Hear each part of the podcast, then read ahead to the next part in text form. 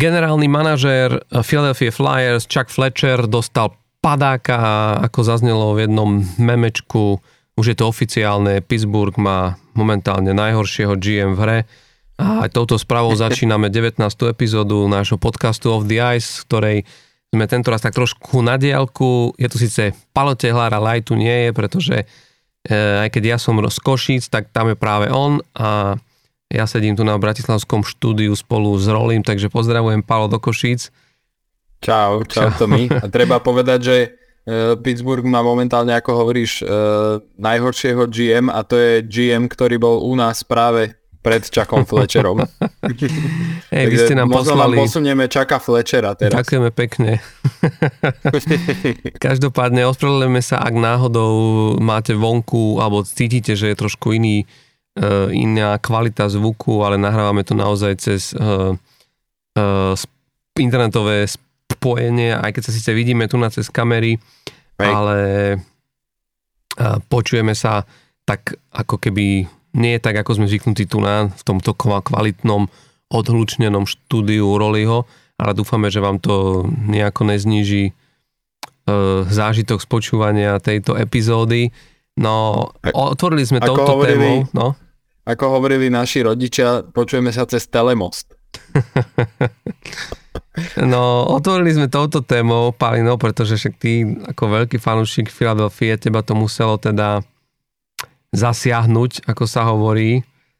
A mňa by zaujímali teda tvoje prvé reakcie alebo dojmy, alebo teda asi sa to očakávalo, nie? To si povedzme hneď na úvod, že, že nebolo to takéto prekvapenie, že blesk z jasného neba. Ale treba povedať, že je to vlastne prvý GM vyhodený v tejto, v tejto sezóne.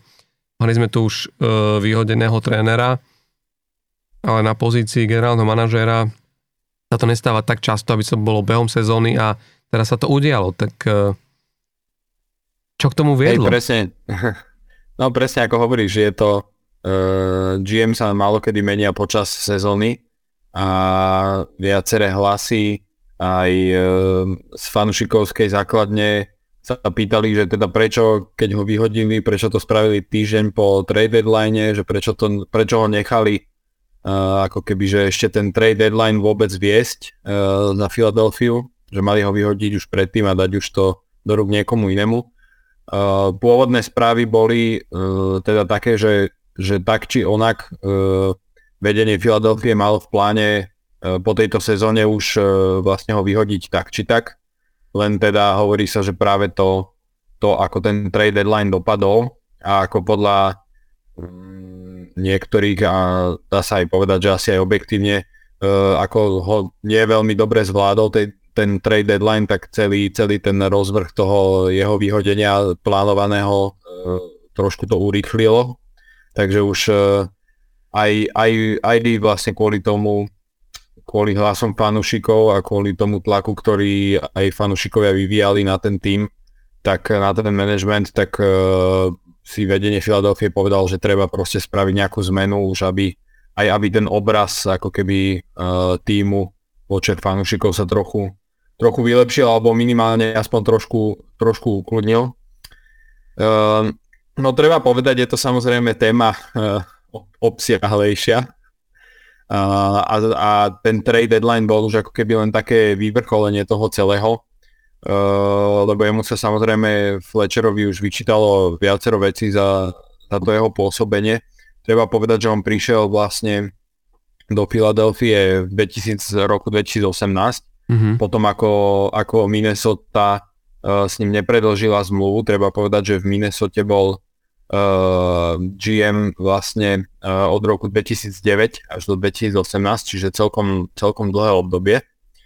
A potom teda s ním nepredlžili, prišiel, prišiel do Filadelfie a vlastne už po tých, uh, dá sa povedať, že už aj po tých prvých dvoch, troch rokoch zasnevali také hlasy, že neboli si ľudia istí, že či to je naozaj tá správna voľba pre Filadelfiu. Napríklad sa mu vyčítalo, že v roku v sezóne 19-20, kedy, kedy sa hralo v tej bubline playoff, tak, e, tak dostali sme sa tam do druhého kola, tam sme vypadli e, s New Yorkom Islanders, ale vlastne už vtedy sa začalo tak hovoriť, že uh, možno tam Fletcher trošku premrhal, premrhal uh, príležitosť nejako lepšie um, posilniť ten tým práve v čase, v tej sezóne, kedy my sme, myslím, od All-Star breaku, uh, v tej sezóne 19-20, mali nejaký mesiac akože naj, najlepšie, najlepšie skóre uh, v celej lige, že sme tam ťahali uh, šnúru, že sme Uh, myslím 2-3 mesiace dokonca neprehrali, že dva zápasy po sebe, že keď sme prehrali aj jeden zápas, tak proste hneď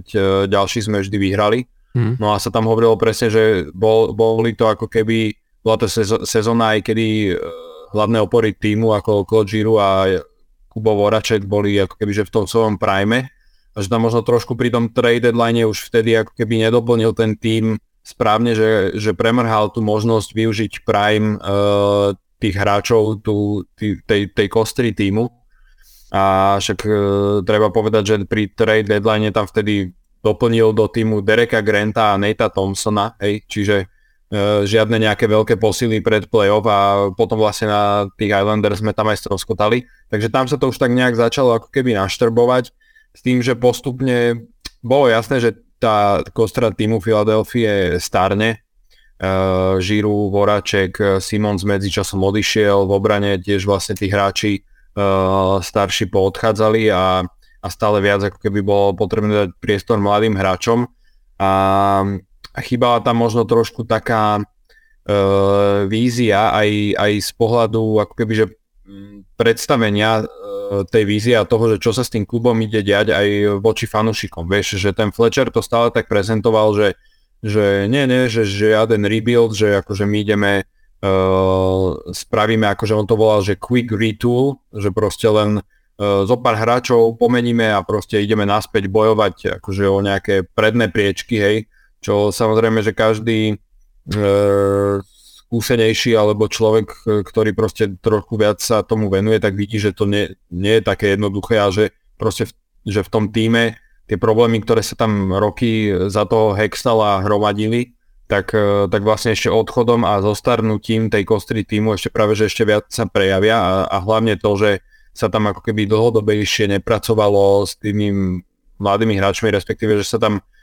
neúplne robili kroky na to, aby ma, mal kto e, vystriedať práve tie opory týmu.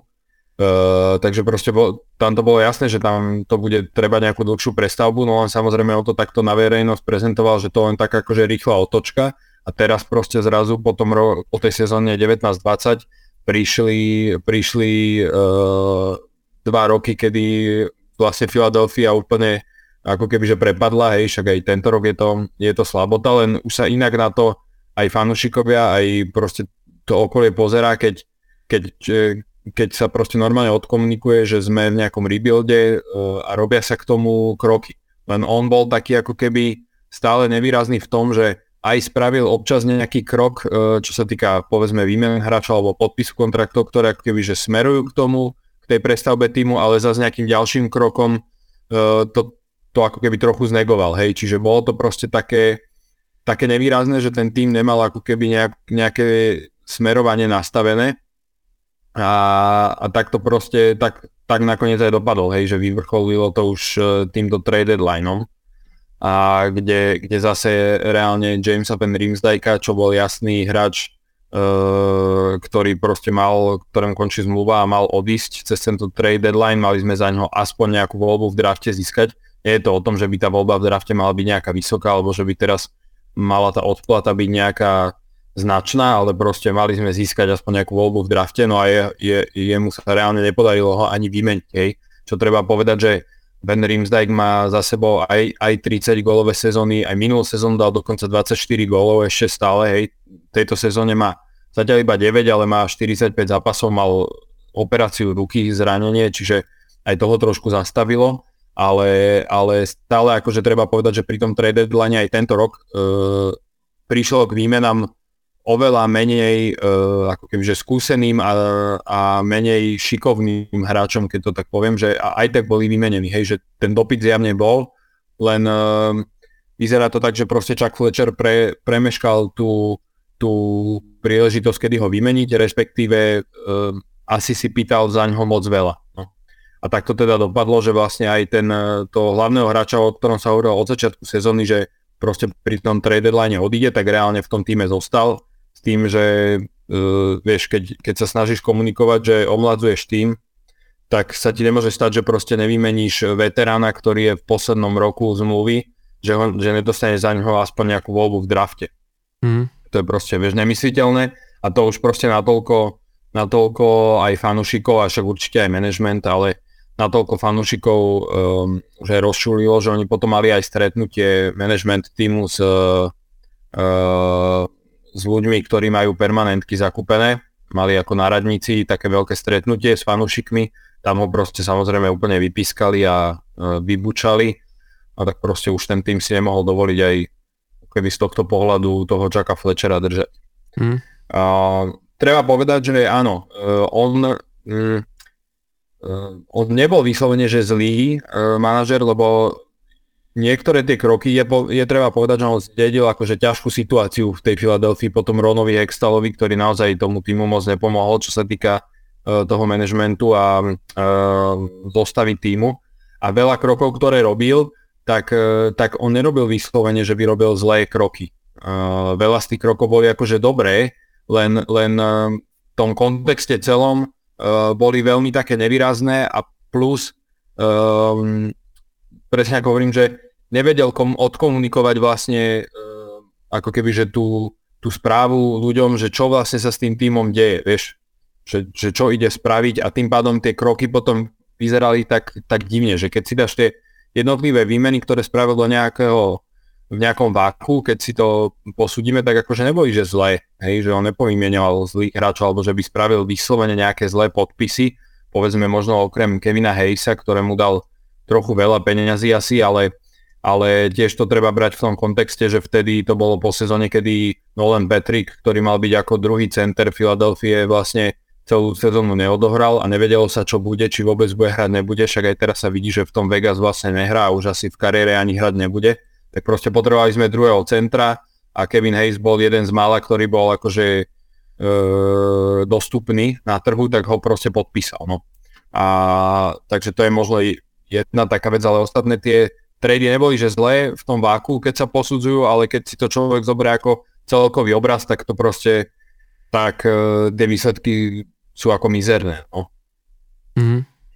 Tak každopádne akože e, prišla ako keby hneď aj, e, prišlo hneď aj oznámenie o tom, že teda tým po tejto stránke prebral e, Danny Brier, Brier teda, Danny Brier, hej. Danny uh-huh, Brier, uh-huh. ktorý však poznáme ho ako hráča, veľmi, veľmi, veľmi dobrého hráča, teda niektorý z Buffalo, ale teda odohral dohral ozaj za Filadelfiu, hral aj v Montreale, kariéru končil v Avalanche a podľa teba je to správna voľba? Je to do, dobrá voľba? Lebo on akože v tom, na tom front, front office, tak to, tak to nazvať, zatiaľ ešte nemal vo nejaké veľké skúsenosti, že v podstate, ak sa nemýlim, tak práve Chuck Fletcher ho prijal ako, uh, pr, ako do prvej takejto vážnejšej proste role Hej.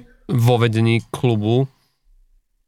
Hej, no Danny Brier, on uh, vlastne po ukončení kariéry išiel uh, študovať ešte na výšku a išiel vlastne keby študovať presne taký nejaký ekonomicko manažmentský, manažerský, dá sa povedať, uh, program priamo vo Filadelfii, myslím, teda ako v Pensylvánii na Penn State univerzite a išlo to presne s tým cieľom, že proste chcel sa ako keby že dozdelať aj v tých um, ekonomických veciach. Aj, aj to tak hovoril, hovoril, že uh, jeho pôvodný zámer bol, že zostať ako keby potom pri nejakom hokejovom klube, ale skôr z pohľadu, že riešiť uh, tú biznis stránku veci, že nie úplne ako keby, že tie hokejové uh, veci okolo klubu, ale skôr tie biznisové preto si išiel aj tú školu ešte uh, urobiť.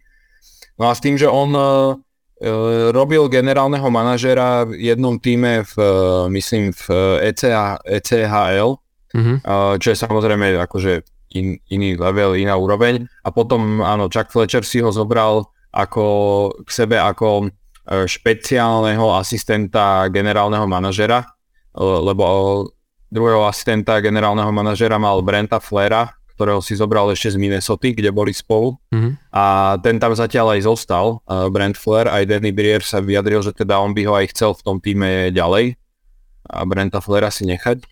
A, no, je to určite tak, že treba ešte dôležitú vec povedať, že Chuck Fletcher okrem toho, že bol generálny manažer, tak on bol aj uh, prezident, uh, ako to vnímajú tú pozíciu, že uh, president of hockey operations, mm-hmm. ako keby nie len generálny manažer, spojená pozícia, čo už samo o sebe sú také hlasy, aj boli také hlasy, že nie je úplne dobre to spájať, lebo predsa len sú to ako obidve pozície, uh, ktoré si vyžadujú plné nasadnenie. Hej, mm-hmm. že mhm. človek nemá ako keby úplne čas stíhať naplno obidve tie pozície a to je jedna z vecí, ktorú Philadelphia ohlasila s tým, ako ohlasovali teda prepustenie Fletchera, tak ohlasili zároveň aj to, že uh, tieto pozície idú oddeliť a teda Danny Brier je zatiaľ ako dočasný generálny manažer mm. s tým, že hľadajú, aj budú hľadať, že budú aj idú ako keby, že um, obsadiť pozíciu toho prezidenta. Mm.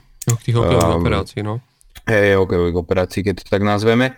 Uh, tam sa spomínajú viaceré mená, takže to uvidíme, a, ale, ale je určite dôležité uh, povedať, že je dosť veľká šanca, že Danny Brier zostane ako generálny manažer po sezóne aj natrvalo. Uh, aj sám, keď mal teraz vlastne prvú takú tlačovku ako, ako generálny manažer, tak, uh, tak viaceré veci hovoril uh, takým štýlom, ako keby veril v to, že tam bude, hej, mm. aj tú budúcu sezónu, že skôr e, tak do budúcna už rozprával. Uh, ale hovorí sa áno, že bolo by určite potrebné tým, že predsa len nemá vo všetkom ešte také skúsenosti, bolo by dobré, aby ten prezident nad ním vlastne bol už nejaký skúsený. A mhm. napríklad mm. spomína sa tam aj, uh, jedno z mien sa spomína aj Ray Shiro, ktorý bol vlastne v Pittsburghu u vás dlho a jemu vlastne pod ním pracoval aj Chuck Fletcher v Pittsburghu. Mm. Neviem, či si vedel, že on bol aj u vás. Ešte pred, ešte pred Minnesota bol aj u vás, ale tam bol ako asistent generálneho mm. manažera. A robil vlastne pod týmto Ray Shirom, ktoré je ako jedno z mien, ktoré sa spomína. No sú tam mm. viaceré mená, Eddie Olčík, uh, Eric ale tak zase, ale tak zase Ray, Ray Shiro nemá teraz veľmi dobrú reputáciu po tom, čo mm. vo Vancouveri na Vystraja, však rozprávali sme sa o tom aj u nás v podcaste No. Ale, hej, ale každopádne však každý tým je iná výzva a, a prichádzaš do úplne inej situácie. Ja aj v tomto napríklad veľmi držím palce Denimu Brierovi, lebo ja som ho mal strašne rád ako hráča a myslím si, že je to taký pekný príklad toho, že, že vlastne, že keď máš takýchto akože wise hráčov s vysokým hokejovým IQ, ktorí naozaj akože majú na to predpoklady a podľa mňa to je rovnaký v niečom mi on pripomína tu ten prípad aj Martina St. Ktorý vlastne v Montreale Canadiens ako bývalý úspešný hráč veľmi krátko v podstate po skončení svojej kariéry, aj keď on teda išiel na trenerskú funkciu, ale že vlastne, že ty vidíš u týchto hráčov, ktorí, lebo zase nie každý hráč má predpoklady na to, aby mohol byť úspešný aj ako hokejový tréner, a rovnako nie každý hráč má predpoklady na to, aby raz mohol viesť klub z pozície generálneho manažera. Ale čo je zaujímavé, že Danny Brier sa už minulý rok, on sa uchádzal o post uh, generálneho manažera v, práve v Montreale a dostal sa dokonca až do tých dofinálnych rozhovorov. Oni tam robia tie in, interview, kde postupne ako keby sa si zužujú ten výber a dostal sa ako keby do toho, do toho top zúženého výberu, teda nakoniec uh, to nedostal, ale bolo to vlastne potom, ako vstúpil uh, ten veľmi známy, ako keby aj extravagantný GM Montrealu, Berževin. A, a, a čo, čo, čo, je, čo je napríklad pre, um, pre mňa na, na, na, na ňom strašne zaujímavé, že uh, on naozaj hral pod viacerými fantastickými GMs uh, v, v lige a svoju kariéru zakončil v Avalanche, kde vlastne ešte stihol zažiť Joa Sekika. A sám o tom hovoril, o tej skúsenosti, že ako keby on už ako hráč si veľmi všímal to, aký d- dopad majú práve tieto rozhodnutia tých manažérov na, na tým a ako vlastne riadia a manažujú ten tým. A, čiže on ako keby je, je u ňo vidieť, že naozaj už, už asi už ako hráč rozmýšľal nad tým, že raz po skončení by sa chcel venovať tejto práci a preto si ako v tých kluboch dával e, priestor proste na to, aby si to mohol od, od, odsledovať, takže v tomto smere to môže byť naozaj pre Filadelfiu zaujímavá proste voľba, lebo vieš, ísť do, ako aj ty hovoríš, vieš, dá sa ísť do tých osvedčených manažerov, ktorí už majú niečo za sebou, ale zase vieš, tam presne vidíš aj to, že uh, niektorí GMs majú tie ako keby tie najlepšie roky za sebou. Ja si myslím, že aj ten Ray Shiro urobil fantastickú robotu v Pittsburghu, kde vlastne tie Stanley Cupy mu už nikto neodpára, ale vidíš, že proste prídeš do iného prostredia a ako keby ak si dlho v jednom týme, tak vieš veľmi rýchlo vklznúť do istých proste stereotypov, do východených chodníčkov, ktoré ti už inde nemusia, nemusia fungovať. A práve podľa mňa e, tým, že sú tam už tak strašne dlho, sú v tom biznise strašne dlho a možno ešte radi spomínajú aj na tie roky, kedy vieš 15-20 rokov späť, kedy ten biznis sa robil takýmto štýlom, ale dnes ty vidíš, že títo mladí GMs, ktorí už, už sú inak nastavení, neboja sa rozmýšľať aj trošku, že out of the box a niekedy idú aj do, čak tieto príklad aj vlastne tej veľkej výmeny, ktorú sme rozoberali, ktorú nikto nečakal medzi Calgary a Floridou, kde zrazu prídu tí manažeri so šialeným proste nápadom a zrealizujú ho a dotiahnu ho do konca.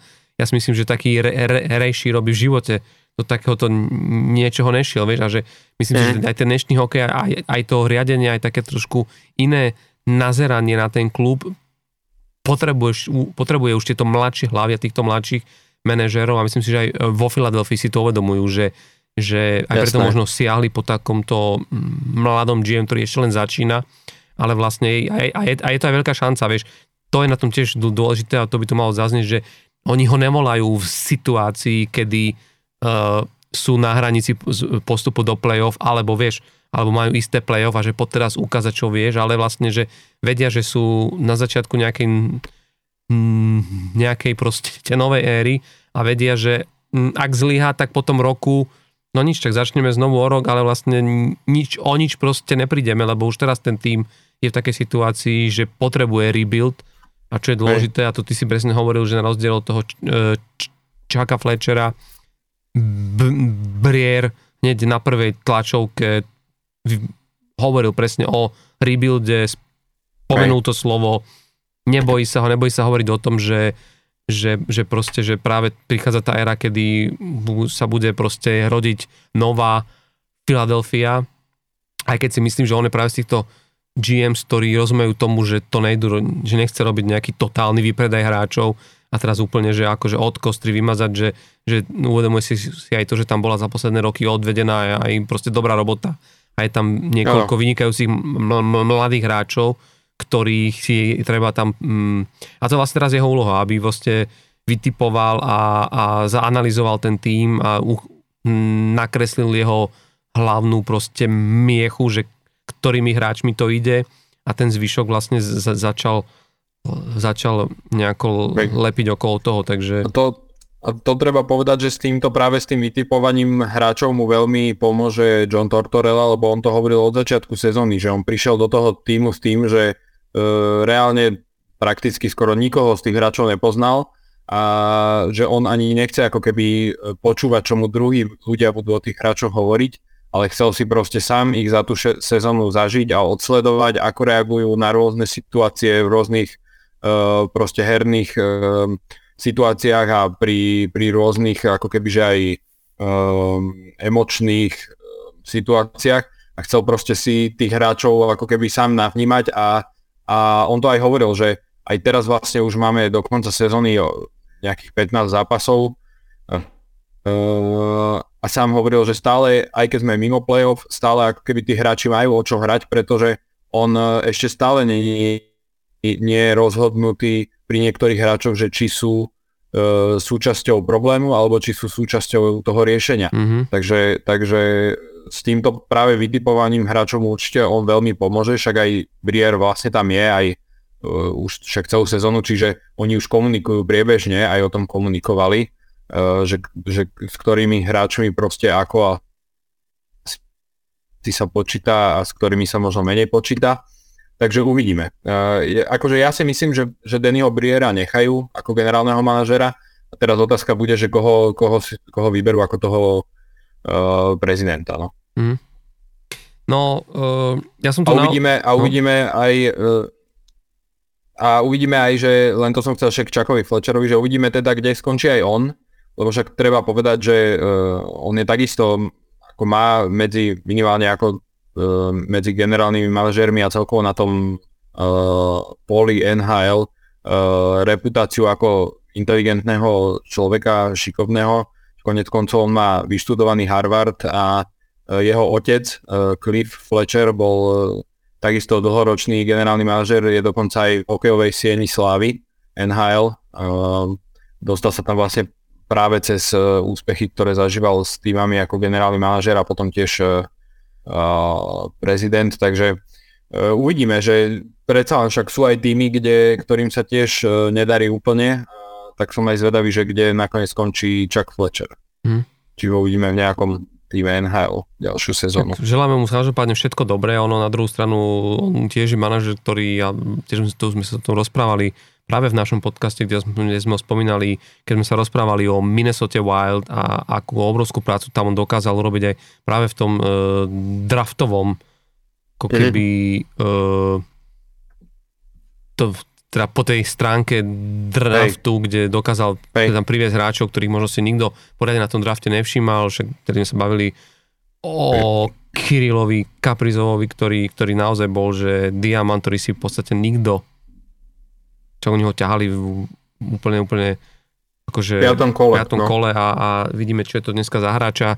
A... a má tak, e, hej, a má tak viacerých, ako ja som len zo pár takých spísal, že ktorých hráčov za tú dobu on vyťahol a to už, ako je pravda, že nie všetci reálne sa v tej Minnesota presadili, ale proste, že zjavne um, s tým, aj s tým týmom scoutom, aj práve s tým Brandon Flerom mali celkom čuch na tých, uh, na tie voľby v drafte, lebo keď si zoberie, že od toho do roku 2009 eh, tam vyťahli takých hráčov ako Nick Ledy, Darcy Kemper, ktorý vyhral Stanley Cup minulý rok, Erik Haula, Mikael Granlund, ktorý hrá mm-hmm. teraz mhm. u vás, Jason Zucker, ktorý hrá u vás, Jonas Brody, Nick Sealer, ktorý hrá u nás, Matthew Damba, ktorý doteraz hrá v Tampe, Carson Susi e, zo Sietlu, obranca, o ktorý inak, o ktorého vraj bol tiež celkom dosť veľký záujem počas trade deadlineu teraz, ale Sietl si ho nechcel pustiť.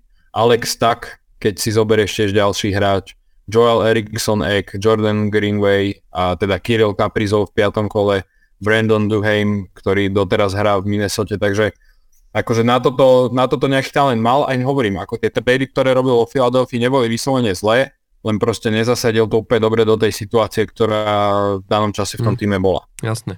No, keď som, na, keď som v úvode hovoril a trošku teda usmiel na, na perách, že naozaj pamätám si to, meme presne vo chvíli, keď sa objavila správa, že Chuck Fletcher bol vyhodený, tak naozaj zrazu pod tým bol nápis, že it's official, že now Pittsburgh have the worst GM in the game.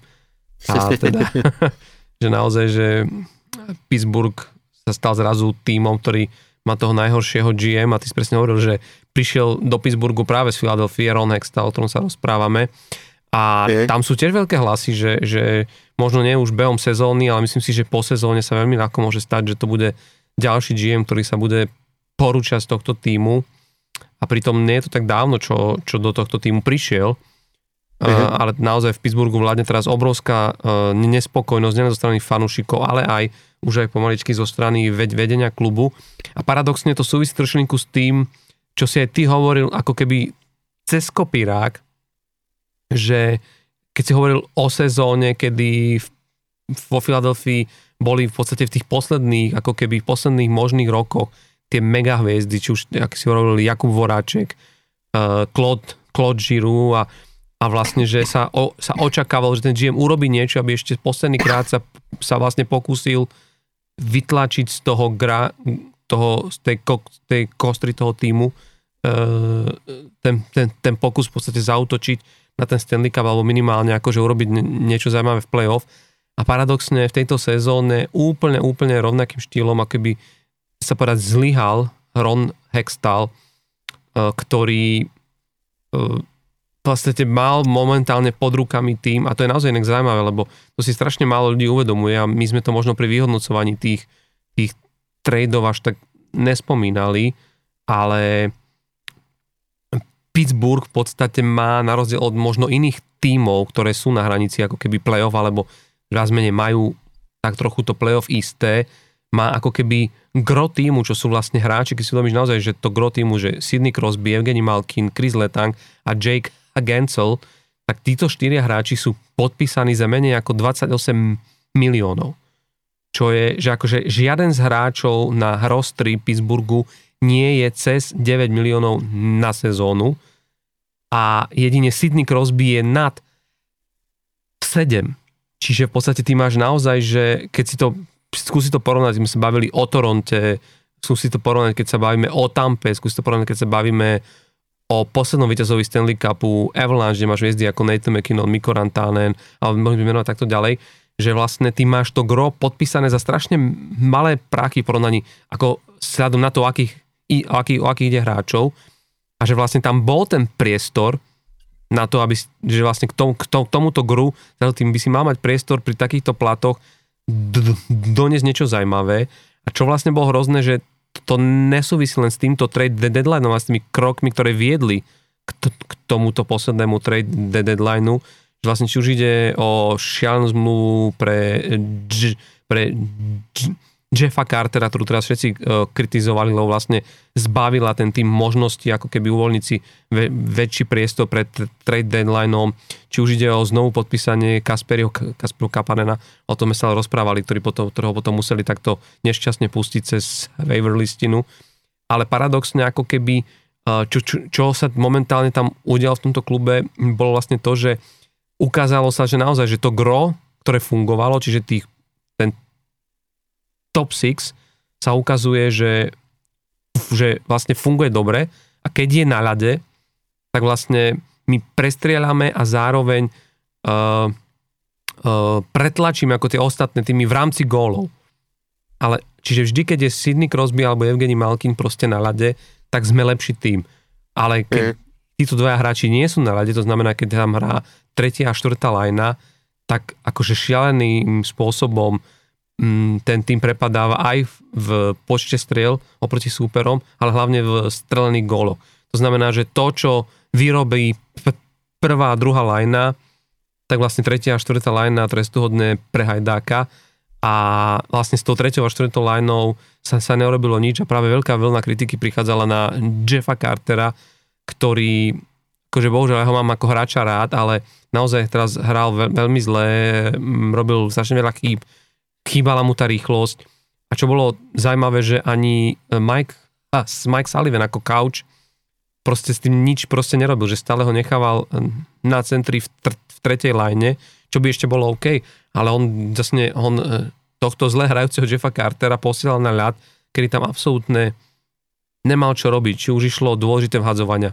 E, on, on, on, on ho predstav si posielal na začiatky overtimeu Čiže vieš, akože dôležité mm. výhra to boli takto, že v takýchto situáciách alebo dokonca do oslabov je takých kritických, kedy bolo treba udržať ten proste náskok a vlastne až teraz posledné 2-3 zápasy, kedy naozaj už tá kritika bola veľmi a, adresná aj na, aj na Jeffa Cartera, tak Mike Sullivan vlastne siahol k tomu a to si mohol vidieť aj vlastne proti uh, v zápase proti vám, proti Philadelphia cez cez tento víkend, že vlastne Mike Sullivan konečne siahol k tomu, že Jeffa Cartera zosunul do štvrtého útoku a vlastne Mikael Granlund dostal pozíciu tretieho centra a prišiel veľmi, prišiel veľmi zaujímavý krok, že vlastne vyťahli z AHL z našej farmy mladého Alexa, Alexa Nylandera, ktorého dali rovno do, do, do druhého útoku, aby trošku zrýchlili tú hru tom, v, tom, v, tej, v tej top 6 a vlastne Brian Russ bol zaradený naspäť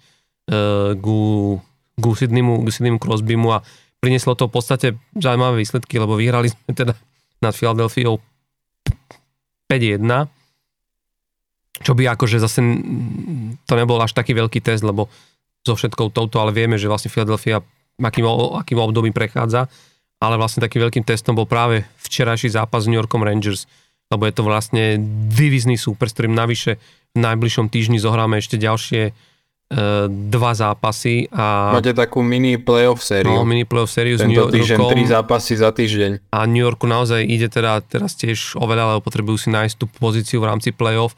A plus teda vedeli sme, že to je tým, ktorý bol brutálne, na rozdiel od Pittsburghu, vlastne posilnený, kde teraz prišli aj Patrick Kane, Vladimír Tarasenko a tak ďalej.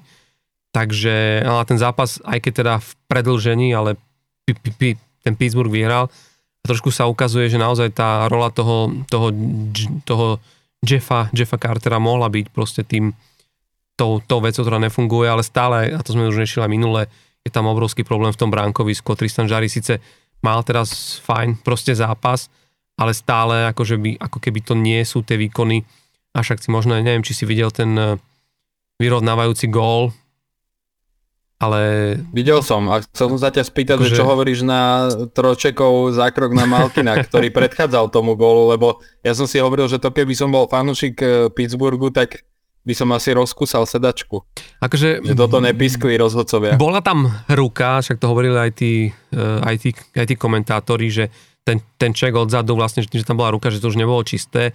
Na druhú stranu... ten... Hlavne však Malky nemal puk už dávno. Áno, to je jedna vec a oni sa tam ospravedlňovali, ospravedlňovali niektorí tým, že ten troček, jak je trošku nižší, že vlastne, že to nebolo mierené na tú hlavu, že to naozaj iš, išlo nižšie a tak. Ono tam bola, keď si to videl, tam bola, via, tam bola taká vzájomná výmena tých, Áno, eh, tam boli tie stretov. prvé dva hity, ano, čo si vymenili a potom vlastne hit Troček, pásme, no. Troček mu to vrátil. No. A tam sa to nejako rozbehlo. Tam je skôr také, že na druhú stranu ja si, možno to trošku teraz ja budem, mm, áno, ja si tiež myslím, že sa to malo písknúť. Vlastne hneď, hneď, hneď z tohto pr- pr- pr- protiútoku sme, sme dostali gól. No však Zasa, Lebo ale zase na druhú stranu, hráč ale zase na druhú stranu, neviem, či toto bol taký hit, po ktorom by hráč typu Malkina mal takto ľahnúť na, na, na rad ako ľahol. A to je, ja neviem, neviem. nechcem, nechcem... Bol, tak bolo to také, že ho nečakal podľa mňa, vieš? Áno, ale zober si, podľa mňa ten p- p- prvý hit v tej výmene bol oveľa tvrdší. Malkin uh-huh. sa z neho postavil, naspäť nahral a tu ako keby už po tom druhom tak trošku, trošku čakal, že sa to bude pískať, tak on sa na tom pískne, ľade. No Možno ho prekvapilo, že sa nepískalo, ale Kornišopa to je už je potom, vieš, e, Hej. tam potom on proste vzadu strašne chýbal a ja si myslím, no, no. že napriek tomu, že ja si myslím, že aj Mike Sullivan ako tréner si určite myslel, že toto malo byť odpískané, ale my, myslím si, a, že, že si aj Malkin musel v šatni vypočuť pár slov o tom, že, že keď ostaneš takto ležať proste na ľade a ak nepočuješ výsť do dvoch sekúnd, tak proste ty musíš sa postaviť ako hráč, že toto je... Hej. Hlavne v takomto zápase, však vieš, dokonca už neostávalo veľa, hrala sa mm posledná tretina a vyhrávali len o ten jeden gól, čiže zariskovať takto, že necháš spoluhráčov a keby... A to je môj trošku možno názor, ja som v poslednej dobe trošku citlivý na Malkina, lebo nemám pocit, že hrá to, čo by mal, aj keď teda má tie čísla aj všetko, a ten štýl hry, ktorý predvádza a taký, mám z neho taký presne, presne pocit, že tak trošku vymekol, a že tí mm. superi si to uvedomujú a aj ten hit, ktorý dostal v tom strednom pásme, je podľa mňa toho dôkazom, že oni to proste na, to proste na, na ňo skúšajú, lebo, lebo proste vidia, že sa to dá a, a, a v niečom ako keby, tak, nechcem uh, tak povedať, ale im to aj vyšlo trochu. Hej, no ja mám trochu pri Malkinovi vždy pocit, že on keď dostane takýto hit, alebo však aj hociaký iný, že, že vedia ho ľahko psychicky rozhodiť, že on je keby potom hrá už taký celý že, že, že má ako keby nervy, že sa naštve, mm. ale, ale že ho to práve ako keby že odvádza od tej hry, vieš. Mm. Ešte, Aspoň ale... ja mám z neho taký pocit, že sa strašne ľahko nechá tak vyprovokovať a sústredí sa potom na všetko iné, len nie na tú hru. Áno, ale tu, tu, tu napríklad paradoxne som, som si všimol, že bolo vidno aj Chris Letang, aj títo asi ho už v tomto možno trochu poznajú, že bolo vidno, že, že aj, tam, aj tam za ním proste boli a že ho chceli akéby, že nech, nech sa týmto nenechá, alebo že vlastne za takéhoto stavu, keď vieš, že jednak to treba obrániť, jednak, e, že asi sa pôjde do, do, do toho predlženia, tam potrebuješ, potrebuješ maximálne sústredený, lebo tam je to niekedy o, o, o, dvoch, o dvoch sekundách, o jednej rýchlej, rýchlej prihrávke prečíslení a je rozhodnuté. Takže a paradoxne sa to, sa to ukázalo, vlastne on si nakoniec e, na ten Letangov víťazný gol v predlžení vlastne pripísal asistenciu, keď mu to pekne nabil na, mm. na modrú. Čiže ten Evgeni Malkin, čiže ako keby dostal svoju pomstu, ale, ale áno, áno, bolo tam vidno, že, že, že proste mám pocit, že trošku vymekol a trošku príliš to dáva superom proste, pro, proste vedieť, že tak, takáto hra ho možno trošku viac proste boli. Možno treba ešte povedať jednu vec, že, že tam zase treba pochváliť aj Jara Haláka, ktorý ja si dovolím tvrdiť, že zachránil pre New York Rangers ten, ten, ten proste jeden bod, lebo tam tesne pred koncom to bol brutálny nájazd.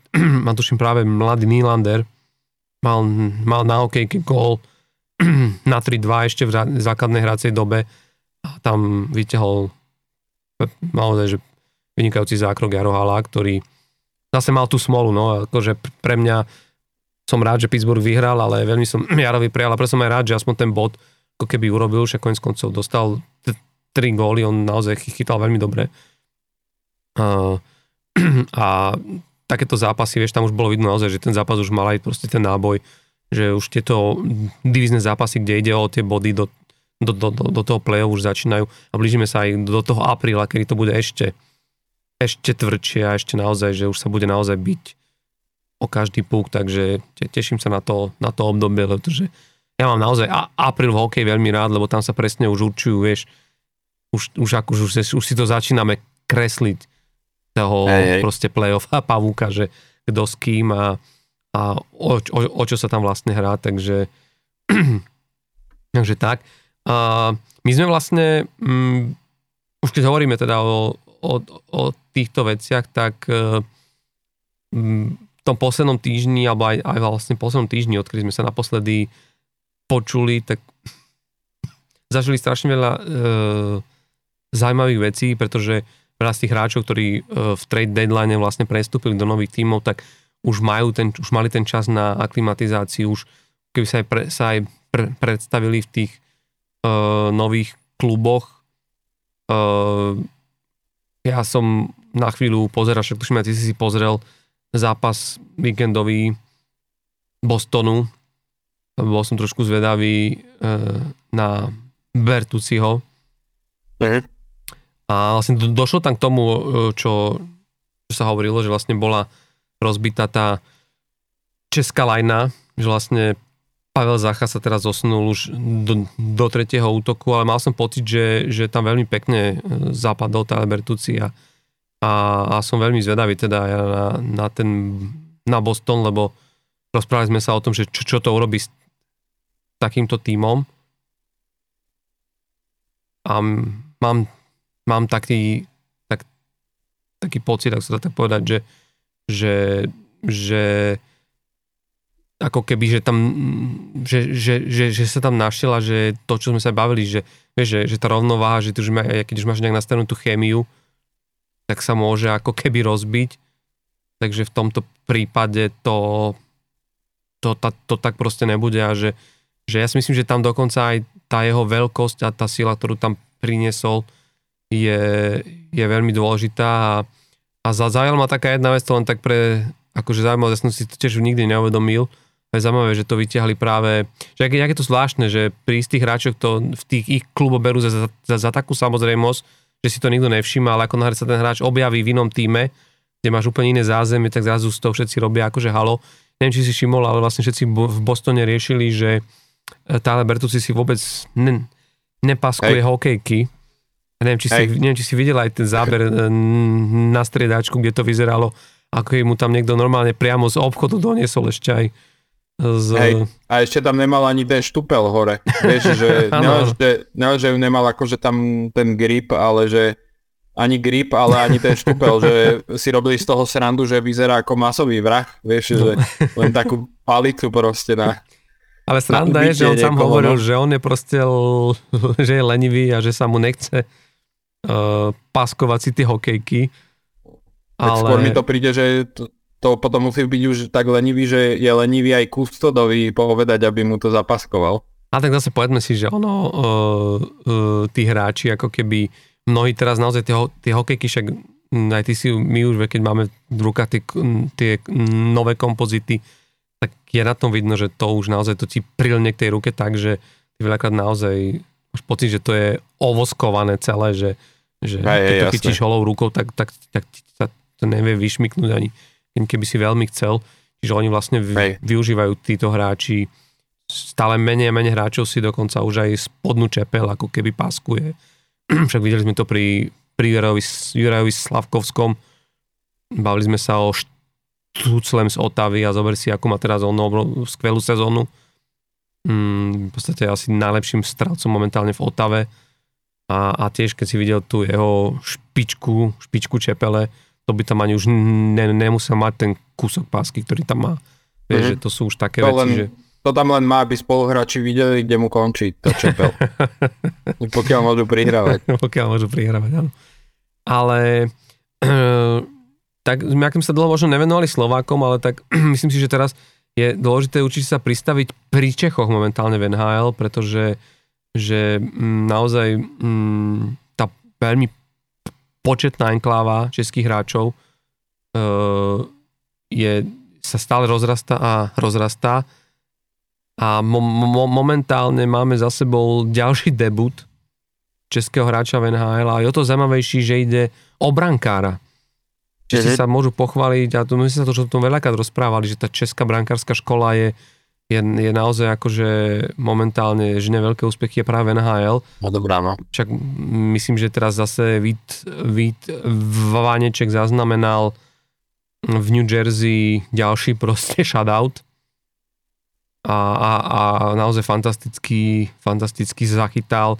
Bavili sme sa o Vejmilkovi v Arizóne a a vieme, že v kolorede chytá Francouz, ktorý, ktorý mal skvelú sezónu a momentálne máme veľký debut s veľkým menom, pretože to je veľmi známe hokejové meno v Česku, Patera. A práve tento 24-ročný bránkár, či si ty o ňom predtým niekedy Vôbec, vôbec neregistrujem to meno, musím povedať, že vôbec som ho predtým nie, nie, neregistroval. No, že je to zrazu, vieš, ako sa ti objaví takéto, ale to sú presne tie situácie, o ktorých sme sa rozprávali, že, že to prichádza s tým, že zrazu sa ti e, zrania hráči, lebo Jiži Patera, teda aby sme teda doplnili informáciu, zažil svoj hokejový debut v NHL vo veku e, 24 rokov v zápase e, Las Vegas proti St. Louis Blues ten zápas mal ešte takú pikantnú českú príchuť aj v tom, že prvý gól vôbec, ktorý dostal NHL, dostal od českého hráča Jakuba Vránu, ktorý vlastne prestúpil eh, v tradovej uzávierke práve Kublu s menom. Takže ako keby si mohol tento puk nechať a nechať si ho od svojho krajana aj rovno podpísať, že prvý gol, ktorý som dostal v NHL. Ale samozrejme malo to úspešnú, úspešnú dohoru a úspešný pekný koniec pre Jižiho Pateru, pretože s 30 úspešnými zákrokmi pomohol uh, Golden Knights k víťazstvu Petri. A treba povedať, že na ľade St. Louis Blues, čiže nemal to ľahké, ono vždycky tá premiéra lepšia na domácom ľade ako, ako, ako proste vonku. A tiež bolo také zvláštne vidieť, že ako sa robí ten first lap, ktorý si musí ako mhm, keby odkorčovať, tak zrazu vidieť brankára v tých betónoch, ako si tam sám musí Hej. obtočiť to kolečko na, tém, na tom ľade v to, tej svojej vlastnej na tej svojej vlastnej, vlastnej polovičke, ale je to super a zdá sa, ja som z neho mal taký pocit, že Pateru aj z tých jeho vyjadrení po tom zápase, že taký skromný chalan, že strašne chválil tých svojich spoluhráčov, strašne chválil tú obranu, že mu veľmi vlastne, uh, uh, že mu vlastne veľmi helpfully hovoril o tom, že, že, bol, že bol aj tak trošku že, že chytal sa mu dobre, ale že keď tam došlo k tomu rovnovážnemu stavu v rámci, keď, keď keď sa vlastne tá, St. Vlastne v polke zápasu trošku dotiahli. Takže tam trošku začal byť proste, proste nervózny, ale zároveň, že videl na tom svojom týme, že hrá s pribúdajúcimi minútami lepšie a lepšie a že, že je rád, že to vlastne ako keby e, dokázali uhrať, uhrať do, do konca. Ono to je také, vie, že e, v niečom, teda on sa dostal k tomuto, tomuto tejto svojej premiére hlavne vďaka tomu, že a, a Aden Hill aj Logan, Logan Thompson sú zo zdravotných dôvodov proste mimo a tréner Bruce, Bruce Cassidy nemal veľmi na výber. Vieme, že tam majú aj novú akvizíciu brankárskú Jonathana Quicka, ktorého získali z Columbusu, ale de facto z LA Kings. A, ale vlastne on už teraz, tuším zápas predtým, Jonathan Quick chytal, pomohol vychytať výhru, ale bol naozaj, chcú ho asi, nechcú ho až takto vyťažovať a Nechcú toľko vyťažovať, no. no takže hey, dostal šancu a je to, je to vlastne dobré, lebo vyskúsali si si, si proste brankára, ktorý zatiaľ chytal len v AHL, ale nechytal tam zle, on naozaj mal veľmi dobré čísla, ten, ten Jiži Patera tej AHL a možno len chceli vedieť, že či, vieš, akože to je to presne, že vyskúšaš, či už je, či už je na to ready, a keď zrazu right. tam tá, tie okolnosti ti to vlastne núkajú túto možnosť, navyše ako vieme, Vega sú momentálne na prvom mieste na západe, tam oni tuším predbehli teraz a Dallas, right. takže v podstate vieš, akože n- nemáš veľmi čo strátiť, rovnako potrebuješ nechať aj oddychnúť tých hráčov, lebo akože playoff sa veľmi rýchlo proste blíži a a akože nechať vy, vyťažovať Jonathana Quicka v tých posledných zápasoch by, by nemuselo dobre dopadnúť vlastne pred začatím playoff. Už ide o možno prípadnú vyčerpanosť alebo preťaženie tak, ktoré mohlo viesť k nejakému zraneniu. Takže v tomto smere naozaj je to, je to skvelá vec, že, že dostal tento, tento mladý brankár svoju šancu a pre mňa to je také možno posledná vec tomu, také m, tiež pekné potvrdenie toho, že ak je dôležitá tá trpezlivosť a hlavne pri tých brankároch. Pre, pre, presadiť sa ako brankár, už sme sa tu o tom veľakrát rozprávali, že ty ako hráč veľakrát dostaneš viac tých príležitostí, lebo na tej, tvojej, na tej tvojej pozícii, či už si obránca, ale špeciálne ak hráš v útoku, je oveľa väčšia fluktuácia tých hráčov, oveľa väčšia šanca, že sa ti niekto zraní, ale ty, ty, ty, ten, ten brankársky post je väčšinou, vieš, to sú naozaj miesta, o ktoré je proste boj, kde sa tí hráči o to bijú a tr- trvá to dlho a dlho, kým ty sa vyškrabeš a zober si v 24 rokoch, vieš, už mohol byť dávno naspäť niekde v Európe a chytať nejakú Európsku ligu, ale že proste išiel to cestou tej ahl a toto je, toto je podľa mňa taká, no, taká veľmi pekná odmena a veľmi mu to želám a myslím si, že mm, sa zaradí k ďalším skvelým brankárom, ktorí mm. naši českí bratia majú a mali v NHL, takže Hej, tak dúfajme, no. A treba povedať ešte, e, ja by som len spomenul, keď si spomínal aj ty Jonathana Quicka, e, že ten sa parádne chytil zatiaľ vo Vegas. E, v troch zápasoch dostal iba 6 gólov. Má priemer 1,97 gólu na zápas a úspešnosť zákrokov 93,9. Mm. Takže zatiaľ vo Vegas ho celkom pochvalujú, že táto v úvodzovkách legenda Columbusu že bol to dobrý ťah, priniesť ho z LA a práve v čase, keď majú zranených e, e, zraneného Logana Thompsona, ktorý tento rok, dá sa povedať, bol jednotka po zranení Robina Lenera, takže, takže aj e, Quick vyzerá, že sa chytil, že mu celkom prospel a aspoň zatiaľ teda tá výmena minimálne z pohľadu štatistik a výkonnosti. Mm-hmm. Ja už poslednú vec som... Bude to zaujímavé tiež pred playoff. No. Áno, bude. A myslím si, že Vegas urobili veľmi dobrú vec aj sledom na to, v aké sú momentálne zdravotné situácii, že, uh-huh. že tým, ktorý je, na, nevieš, ktorý je tak vysoko a má vynikajúcu sezónu a, a strašne túži potom, potom Stanley Cup, však vezmeme si, že, že vieš, to je tým, ktorý, všetci si na to dobre pamätáme, vstúpil do NHL tým, že hneď v prvej sezóne hral vo finále, takže Takže uh-huh. ako keby uh, je to je to tým, ktorý má veľmi veľké ambície a, a, vieš, a, a toto by mohlo ako vieš, ne, nevyriešené bránkovisko je pred playoff proste katastrofa pre každý tým, čiže hey. veľmi, veľmi umne využili to, že LA sa rozhodlo, rozhodlo zbaviť Jonathana Quicka a doveli tohto brankára e, do týmu. Ja len, že som len chcel doplniť jednu vec ešte, ešte k tým českým brankárom, že ja som sa len pre istotu otvoril z tejto sezóny štatistiku a oni majú momentálne, zober si, majú siedmých brankárov v NHL. Uh-huh. My mm. nemáme toľko hráčov dokopy. akože, a, počkaj, siedmých a, do teda toho víkendového de- debutu uh, Jižiho, Jižiho Pateru. Čiže momentálne Jiži Pater je 8. brankárom. Ako, a už len tak pripomeniam pre, pre našich týchto fanúšikov, ktorí nás počúvajú, že teda okrem vy, tých známych, ktorým je Vitek Vaneček, Karel Vejmilka, Petr Mrázek v Chicago Blackhawks, Daniel Vladaš Calgary Flames, Pavel Francúz v ktorý bol spomínaný. Je tam, sú tam ešte tí mladší, David Rittich vo Winnipegu Jets, Lukáš Dostal, o ktorom sme sa rozprávali práve v tejto sezóne, mm-hmm. kedy si odkrutil tiež vlastne premiéru v klube Anaheimu Ducks a teda tým 8 je práve tento Iži, Iži Patera vo, vo Vegas. Takže naozaj veľmi, veľmi, pekná bilancia, to môžeme naozaj Čechom len závidieť a možno už len, keď už teda hovoríme, že tam tých 8 brankárov, tak hráčov ostatných, ktorí hrajú v poli, či už na pozícii obrancov alebo v útoku, momentálne 30 českých hráčov v NHL. Mm-hmm. Takže to sú naozaj veľmi pekné čísla. Pekné čísla, no. no.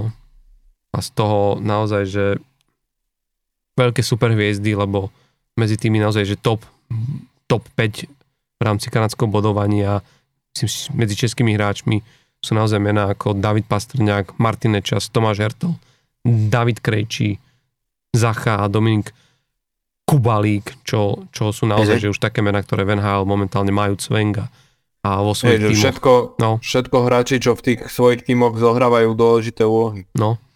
A teda keď som spomínal Hertla, Tomáša Hertla, tak už je teraz spomenúť, že tiež práve cez tento víkend e, sa zapísal, alebo teda prepísal svoje štatistiky, lebo strelil svoj 200 gól v NHL aj keď teda jeho tým prehral v tom zápase s Minnesota 2-5, no. ale, ale je to naozaj 200 gól pre Tomáša Hertla. A myslím, že to je tiež taká ako keby uh, odmena za jeho takú vytrvalosť, za, možno by som povedal aj za takú jeho vernosť, lebo on v podstate odkedy vstúpil do NHL, tak vlastne nehral za žiadny iný klub ako, ako práve za San Jose. A naozaj, že už sa stala aj takou, takou akože trošku legendou, však sa rozprávalo o tom, keď, e, bolo to, mm, keď sa riešilo to, že či ostane v San Jose, či teda podpíše tú extension, to predlženie, alebo, alebo, alebo bude hľadať niekde niekde šancu vlastne vyhrať ten Stanley Cup. On vtedy sám hovoril, že, že bolo to pre ňo aj trochu lákavé, že vyskúša to niekde inde, ale veľmi, za, za, za, veľmi zaujímavé vtedy hovoril o tom, že že už tá NHL nie je taká, predvi- nie že predvydateľná, ale už to nie je tak rozdelené na tie silné a slabé týmy. Že vlastne silný tým, ktorý sa javí túto sezónu, môže v ďalšej sezóne byť niekde úplne inde. Až vlastne tak vyrovnané, že on, tu, on tuším mal v tej zmluve to tak, že uh, on si bol tým strojcom toho svojho osudu, že on, ak by, ak by mal byť vymenený, tak on mal dať nejaké tri kluby, do ktorých by akože bol ochotný odísť. A presne vtedy ja hovoril, že no, že skúste vy, vy, skúste vy mne vymenovať tri týmy, ktoré si myslíte, že by mohli vyhrať ten Cup, skúste si tie mená proste napísať na ten papierik a po sezóne sa na to môžeme pozrieť. Možno zistíte, že tie týmy vyleteli hneď v prvých kolách. Hey. Že tí hráči hey. sa naozaj dneska naozaj veľmi ťažko rozhodujú o tom a, a on vlastne keby sa rozhodol ostať v tom, v tom San Jose a v niečom hovoril, že mu to ako keby trochu to videl práve na tých odchodoch tých veľkých hviezd, ako boli Patrick Marlowe, Joe a Thornton, alebo keď sa bavíme o Pavelskom, Joe, aj keď ten má teraz dosť veľkú šancu, mm-hmm. dala som Stars, ale kde hovoril o tom, že vlastne tie hviezdy odišli na tom sklonku kariéry hľadať ešte tako ten uh, tú, tú možnosť vyhrať ten Stanley Cup, ale vlastne sa to nepodarilo.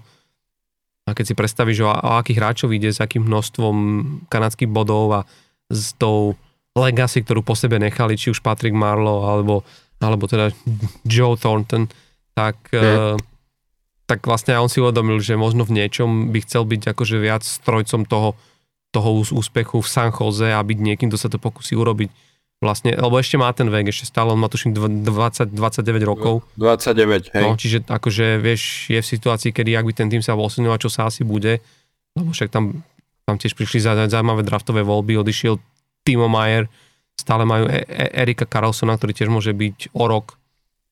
Uvidíme teda, čo s ním, čo s ním bude, ale v podstate Hej. môže byť, e, môže byť ako keby cez leto súčasťou nejakých výmen a nehovoriac o, o tom, že, že, ten, že ten Tomáš Hertel sa už tak stal, ako by už teraz ikonou toho týmu. Neviem, či ty si pamätáš rok 2016, keď práve proti nám Pittsburghu hrali vo finále Stanley Cupu tak vlastne Tomáš Hertel je prvý hráč San Jose, ktorý strelil gol vo finále Stanley Cup.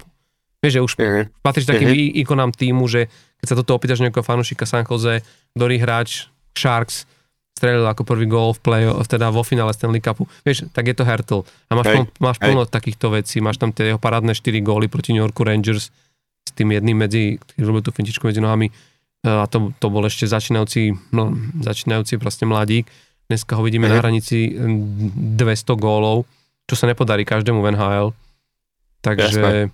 myslím Jasne. si, že jeho to naozaj v tom San Jose ešte môže byť taká éra, kedy, kedy ne, nebude ľutovať to, že podpísal hmm. ten dlhodobý kontrakt. Ako, hej, hej, to však asi teda podpísal to, takže beriem, že je tam spokojný, ale mne to je akože tro, trochu možno za ňoho ľúto, že je v tom, predsa v tom prime minimálne čo sa veku týka, 29 e, rokov, vieš, to je taký vek, že akurát. A zrovna teda akože sa ocitol v tom San Jose, kde, kde proste tiež prechádza ten tým predstavbou. E, čiže ako z tohto pohľadu mi to je možno trochu ľúto, že, že že tam proste zostal, však áno, však špekuloval sa v lete, že on ho bol veľký záujem v rôznych kluboch. Viem, že však konkrétne aj Philadelphia mal záujem, čo teda treba povedať, že by si nezrovna polepšil, bol by na to asi rovnako ako v tom San ale, ale, ale áno. No. Ale e, ja len doplním, že e, presne ako si hovoril, on mal predtým tú zmluvu tak nastavenú, že tam mal tú modifikovanú klauzulku o, o, o, tej, o tom, že ho nemôžu vymeniť uh, a mal to presne tak nastavené, že uh, tri týmy dával ako na nejaký zoznam. A teraz čo podpísal tú novú, novú zmluvu, ktorá mu začala platiť túto sezónu, tak tam má vlastne prvé tri roky vyslovene kompletnú no move clause, čiže ho nemôžu bez jeho súhlasu vymeniť a potom mu na ďalšie 3 roky nabieha znovu takáto, že, na, že 3 týmy uh, môže, môže zvoliť, kam ho môžu vymeniť. A tie posledné 2 roky už má dokonca 15 uh, tímov, ktoré, zoznam 15 tímov, do ktorých potenciálne môžu vymeniť, takže môže sa ešte kľudne stať, že povedzme o nejaké 4 roky, keď, keď bude zrovna mať možno nejak 33, že možno možno ešte sa e, skúsi pozrieť do nejakého týmu, e, ktorý bude práve, práve bojovať e, v play-off alebo, alebo ten Stanley Cup, a však uvidíme, kde bude aj San Jose hmm. za nejaké 3-4 roky.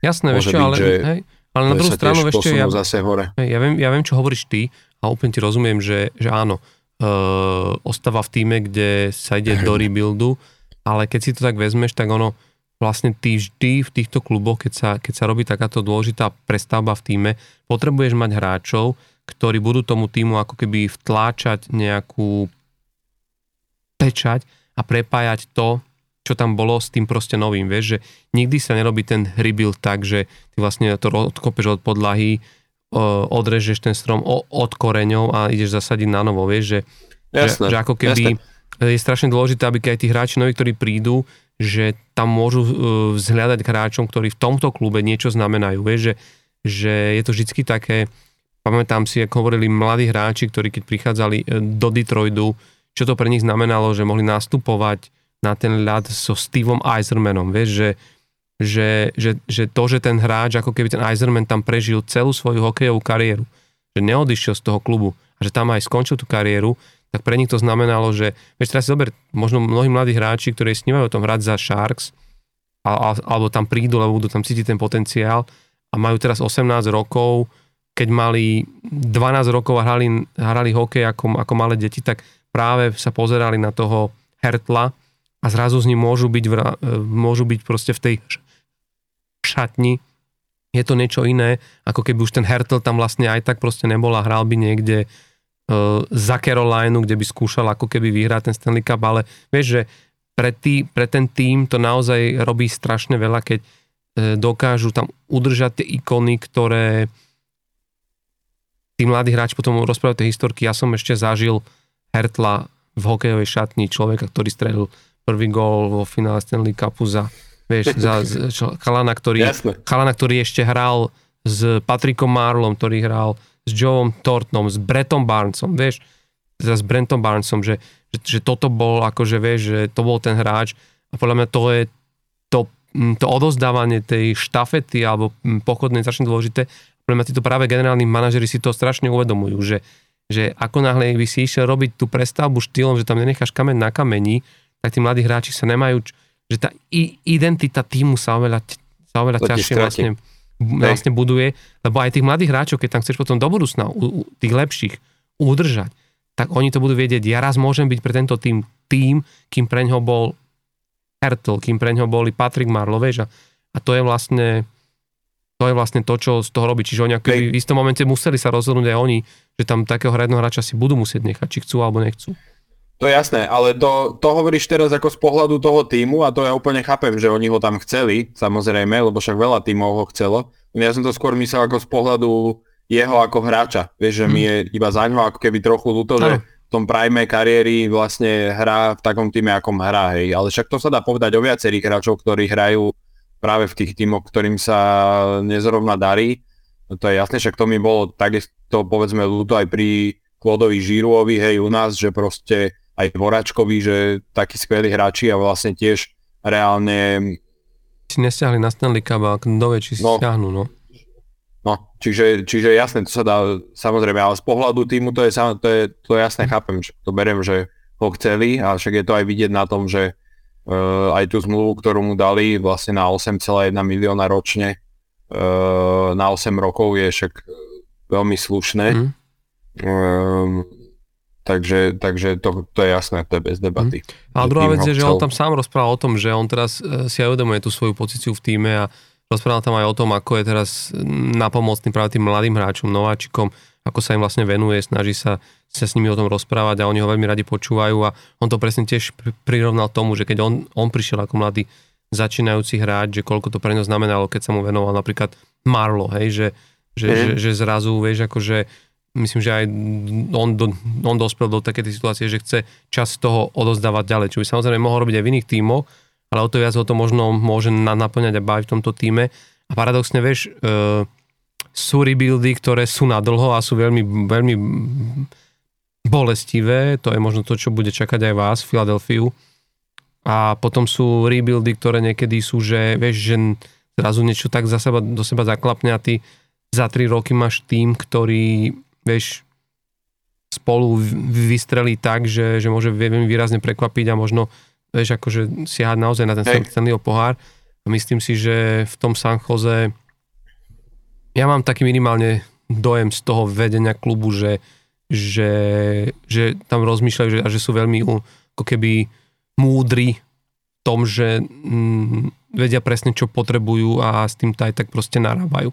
Takže tam sa naozaj kľudne môže stať, že ten tým o rok, o dva bude týmom, ktorý bude znovu kon- konkurencieschopný. Hm.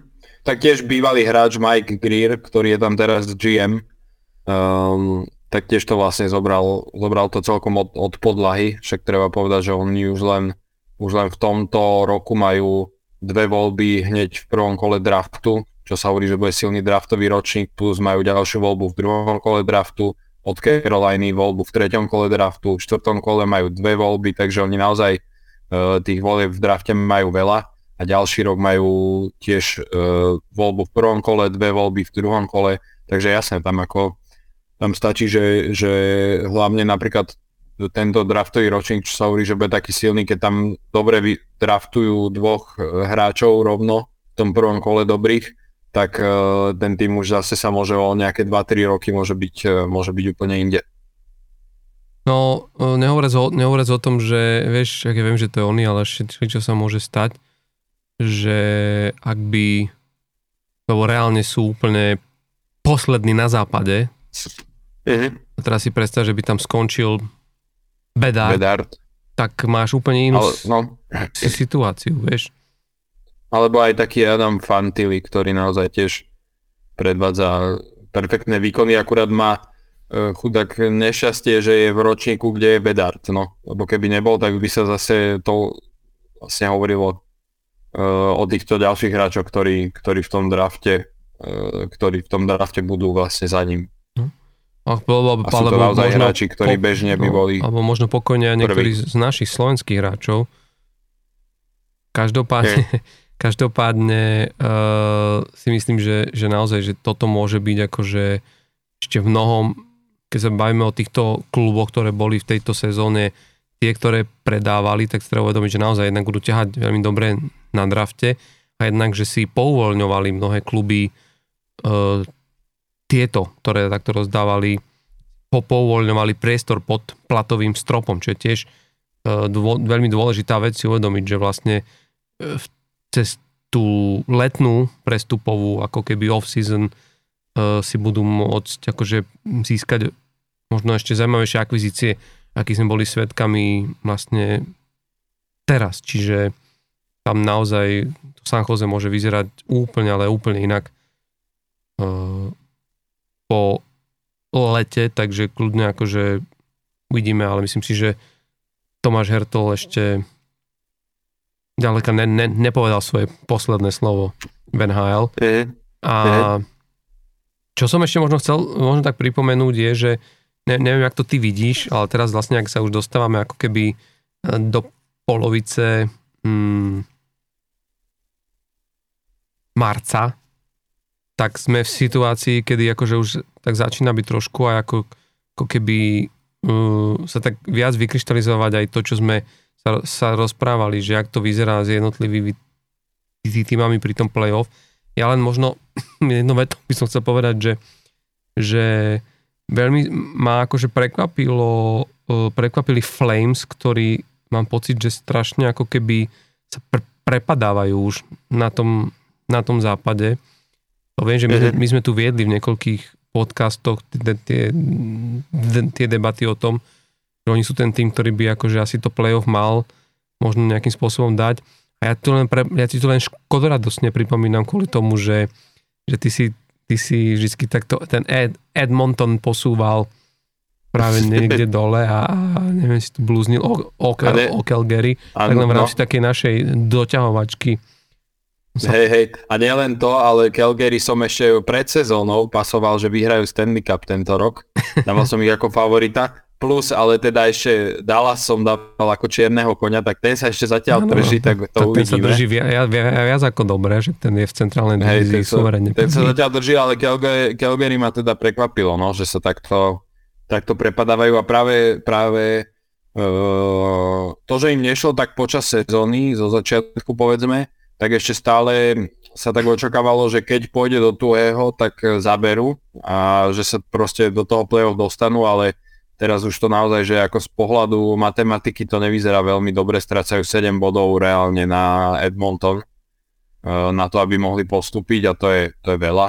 Hm. Takže, takže nevyzerá to s nimi dobre a trochu sa aj obávam, že je dosť možné, že, že teda aj Daryl Sutter tam skončí Hmm. Uh, špekuluje sa, veď o tom už dlhšie, aj teda, že uh, s GM Calgary, Bradon Trillivingom, že majú nejaké nezhody, takže je dosť možné, že aj toto tam hrá nejakú úlohu, že proste aj tie vzťahy v kabíne a možno aj v tom manažmente nie sú úplne ideálne, sa tam niečo po, pošramotilo.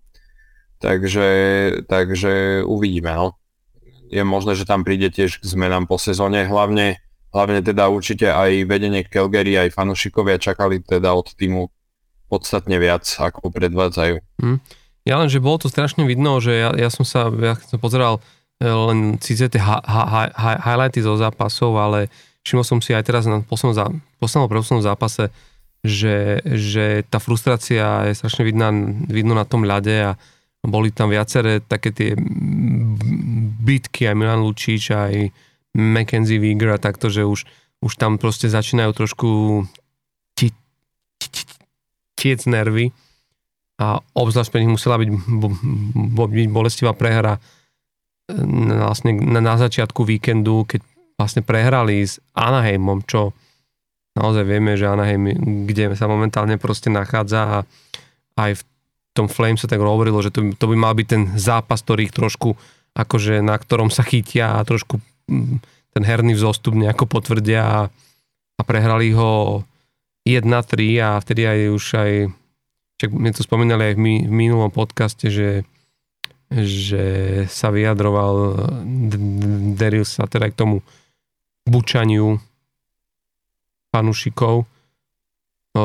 Bohužiaľ stále Orin nedostáva šancu Adam Ružička, ktorý je už od polovice februára, ak sa nemýlim, zdravý náhradník a je na veľmi dobrej ceste vytvoriť rekord NHL v počte zápasov odsedených na tribúne a to je pre mňa jedna z najväčších škôd, že tento hráč sa nedostal proste v rámci prestupovej uzavierky do nejakého iného týmu, lebo mám pocit, že pod týmto trénerom asi veľa možností už nebude dostávať. Mm. Hej, vyzerá, že, že tam ako keby stratil dôveru trénera. Um, je pravda, že čítal som aj nejaké články um, nejakých aj analytikov, uh, čo sa ako hýbu okolo Calgary, tak hovorili, že na jednu stranu ho chválili uh, Adama Ružičku, že je veľmi dobrá produktivita, aj v útoku, že fajn, ale že predsa len ešte tá hra mimo puk uh, ako keby, že postráda uh, niektoré akože kvality, no, že proste vyčítali mu kvázi ešte tú hru bez puku že tam ešte musí popracovať a vieme zase, aký je Daryl Sutter, že on je v tomto možno trochu podobný práve Johnovi Tortorellovi, že, že, že má vysoké nároky proste na hráčov aj práve na tú hru bez puku. A je, je možné, že proste toto sa mu ako keby ešte na Adamovi e, na tých jeho výkonoch nepačilo a, a tým pádom proste nejak stratil tú dôveru v neho. Čo môže byť presne niekedy klamlivé, že zo štatistík vyzerá, že, že super, ale možno presne takáto tá hra, ktorá sa neprejaví úplne priamo v štatistikách toho hráča, ale vplýva na ten zápas a na, na tie výsledky týmu. Takže potom niekedy možno z tých štatistík sa to nie úplne dá vyčítať, takže neviem, no. Ťažko sa mi to hodnotí a nesledujem úplne každý zápas Calgary, že by som proste to tak vedel posúdiť, hovorím, toto som sa dočítal, takže môže byť, že možno niečo aj v tomto ohľade sa tam udialo. Hmm. Ešte len pre mňa je to trošku len z toho pohľadu nepochopiteľné, že ty vidíš, že, to, že tomu Calgary nejde a že bojujú o playoff. A všetci, už aj dokonca samotní hráči v Calgary hovoria, že proste sme málo produktívni, že nepremeniame tie šance, že máme zápasy, kedy tých superov prestrieľame a mali by sme ten, ten zápas mať jasne vo svojej režii a aj tak ten zápas prehráme nešťastnou akciou, gólom, vyrovnaním tesne pred koncom, potom predlžení to prehráme, vieš a de facto Ružičkovi sa darilo, keď bol v top 6. Keď bol s tými hráčmi, s ktorými si vedel nahrať, ktorý vieš, vieš, to je presne to, keď sme sa rozprávali aj pri, pri Slavkovskom, že je iné, keď hráš v útoku, kde tí hráči nie sú až tak ofenzívne ladení, sú skôr nastavení na, na, iné, na iné úlohy v rámci, v rámci toho týmu a potom zrazu, keď sa dostaneš takýmto technickým skilled hráčom, tak proste aj ty môžeš ukázať niečo iné a presne v tom čase, keď bol v tej top 6 a bol v tých útokoch a hral s takými hráčmi, s akými si Ružička zaslúži hrať, vtedy sa mu darilo a zbieral ten takmer bod proste na zápas. Ako náhle ho posunuli do 3. 4. útoku, kde si jednak máš limitovaný čas a si s úplne s inými hráčmi v tej line, nemôžeš hrať svoju hru, tak on tam mal tuším 15 zápasov v rade bez jediného bodu. Vieš, ale presne s takýmto 8 minút na zápas, ak, ak vôbec. A presne v 3. 4. útoku a potom vlastne ho posadil na tribúnu. Ja som pozeral, že 20.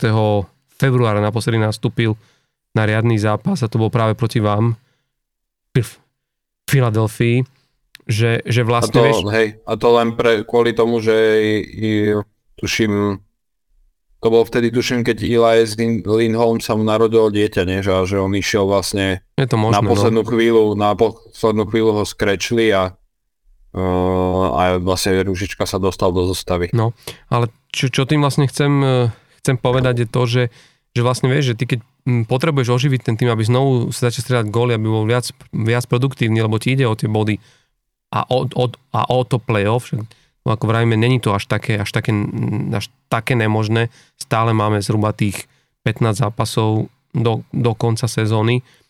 Tak vlastne prečo toho ružičku nenahodiť na 2, 3 zápasy naspäť do tých do, do, do, do tej top 6 a vieš, len tam už asi to je aj trošku nejakých, vieš,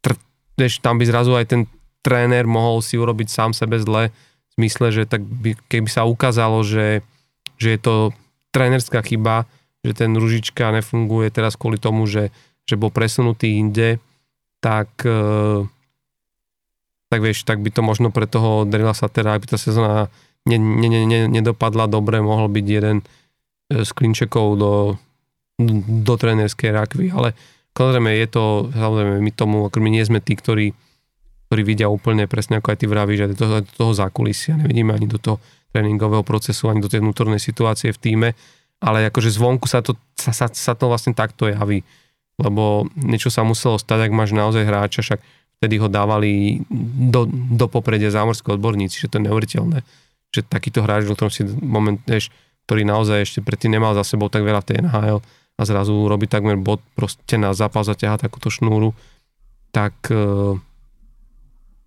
niečo sa muselo stať, prečo sa to zrazu zastavilo a zrazu je to, Hej.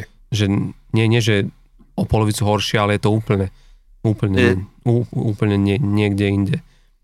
Keď možno sa nám jedného dňa podarí nejak s Adamom spojiť a spýtame sa ho, Pýtam, pýtame čo sa, sa tam udial. Pýtame sa ho možno, že už Daryl, možno, že už Daryl Sutter vtedy nebude tréner Calgary, takže bude mo- nám môcť povedať. Áno.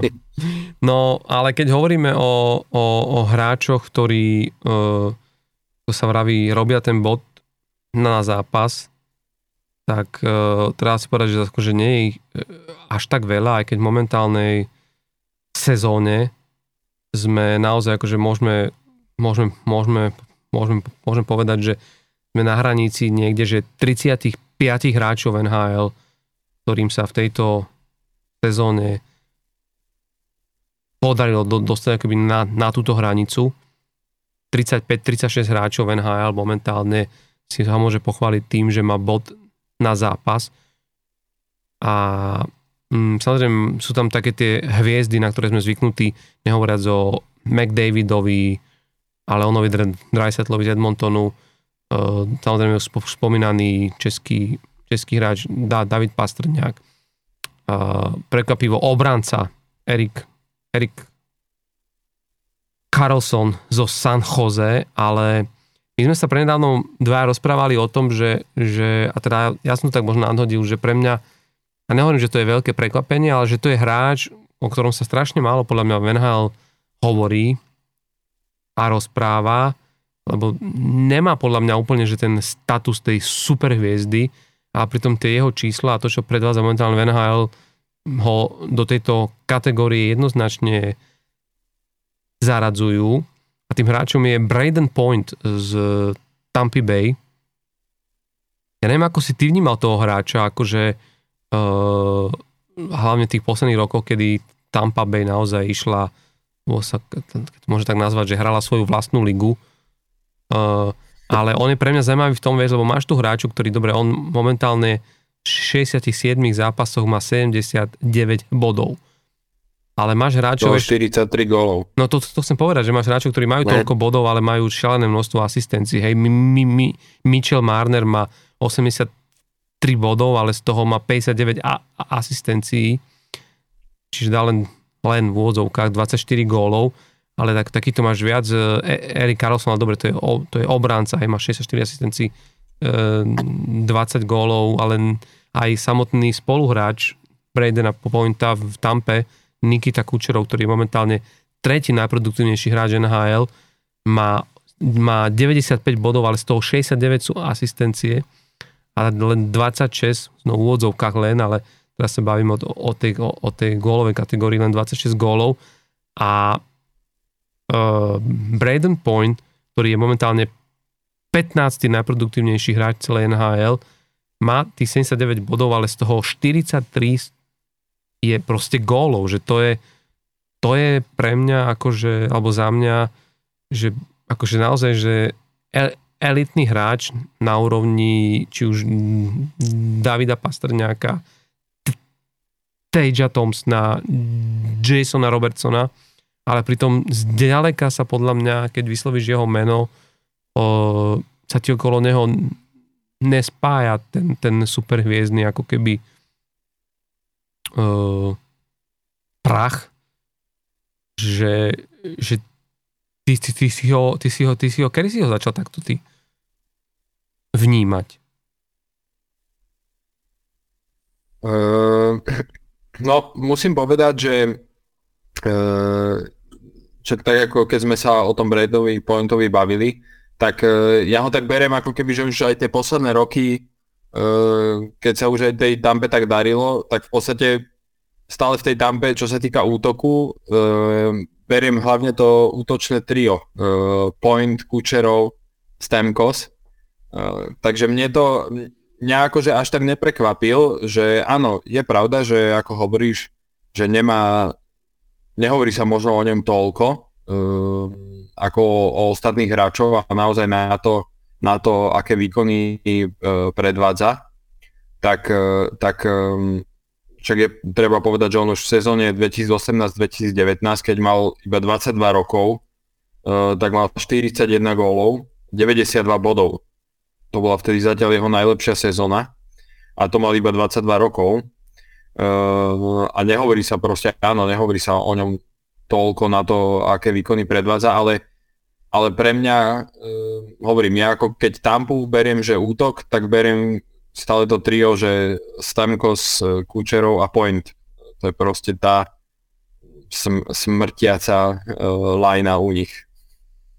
Takže, takže to, že sa mu tak darí, áno, 43 gólov je naozaj veľa, však treba povedať, že minulý rok mal v 66 zápasoch 28 gólov, teraz má v 67 už 43, takže mm. je, mhm. tam, je tam zjavné zlepšenie aj u ňoho a teda už teraz má však gólový rekord svoj. Uh, uvidíme, že či prekoná aj ten bodový svoj. Uh, má na to určite našlapnuté, aby prekonal tých 92 bodov, takže sú to, uh, je to akože dobrý počin a hlavne treba povedať, že celkom, celkom stabilne si drží aj tú výkonnosť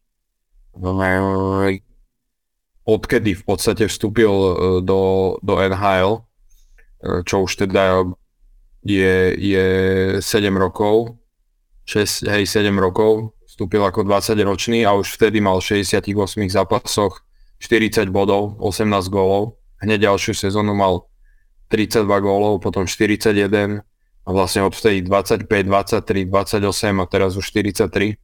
Takže tú výkonnosť si, si drží, no.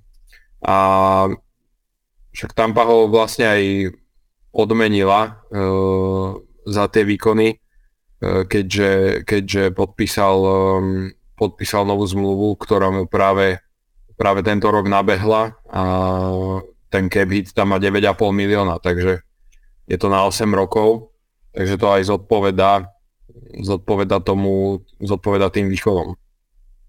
Hmm. Ale áno, nie je, to, nie je to možno hráč, o ktorom by sa každý druhý deň písalo niekde v novinách. Akože pre, keď no, pre, pre, ale vieš, pre, pre mňa je on našne strašne zaujímavý v tom, že a možno aj to, to, to k tomu trošku prispieva, že pre, prečo sme ho možno uh, takto možno ne, že nevnímali ako superhviezdu, ale že on naozaj bol z tých hráčov, ktorý, e, ktorý aj keď sa pozrieš na to, ako bol draftovaný, že on v 2014 roku jeho si tam vybrala až v treťom proste kole. Hej, ako 70. Kolo, 79. No. hráča, čiže vieš, to nie je hráč, ktorý asi e, v tých juniorských, juniorských súťažach alebo z toho svojho rezume, ktoré mal predtým, ako išiel na draft, by dával o sebe tušiť, že raz bude hráčom takého to razenia, vieš e, že, a to teraz sa nemusím rozprávať už, už, už, už o tejto sezóne, ty si presne hovoril, že on už ako 22-ročný dokázal nastrieľať 40 gólov NHL. To, to, to bola, tuším, jeho... Ktorá, ktorá sezóna to bola? Bola jeho tretia... To bola jeho tretia. Tretia sezóna v Tretia NHL. sezóna. A vezmi si, že v tretej sezóne NHL mm-hmm. dal v 79 zápasoch 41 gólov, ale pozor, pridal 51 Hej. asistencií, mal 92 bodov. Mm-hmm. To je sezóna 18-19. Hráč, ktorý bol len niekoľko rokov predtým draftovaný v treťom kole ako 79.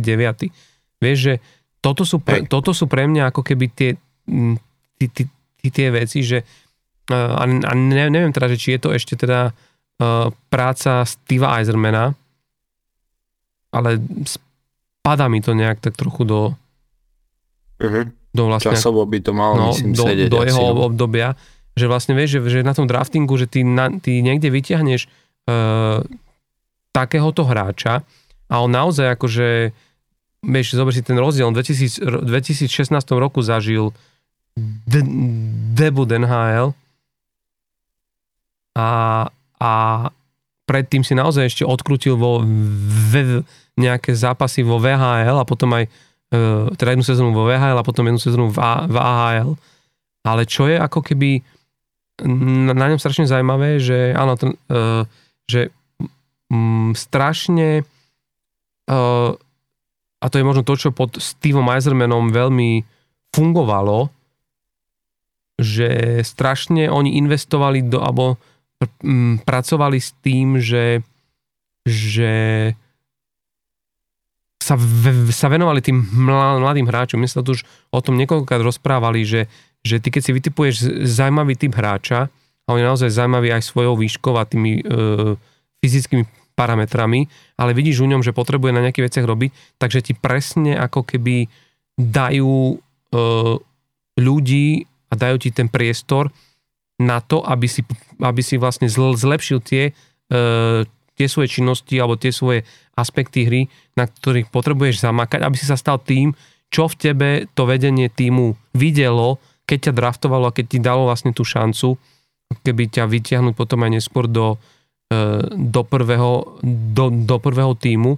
A práve čo je pri ňom zaujímavé, že, že si hovorili, že, že mal obrovský potenciál, že mal veľmi šikovné ruky, že bol strašne rýchly, ale že pri korčuľovaní, že stále to nebolo to, čo by sa očakávalo od hráča NHL a že aký mal nejaké rezervy uh, v tom, uh, jak to nazvať, ako keby um, pohybe na ľade.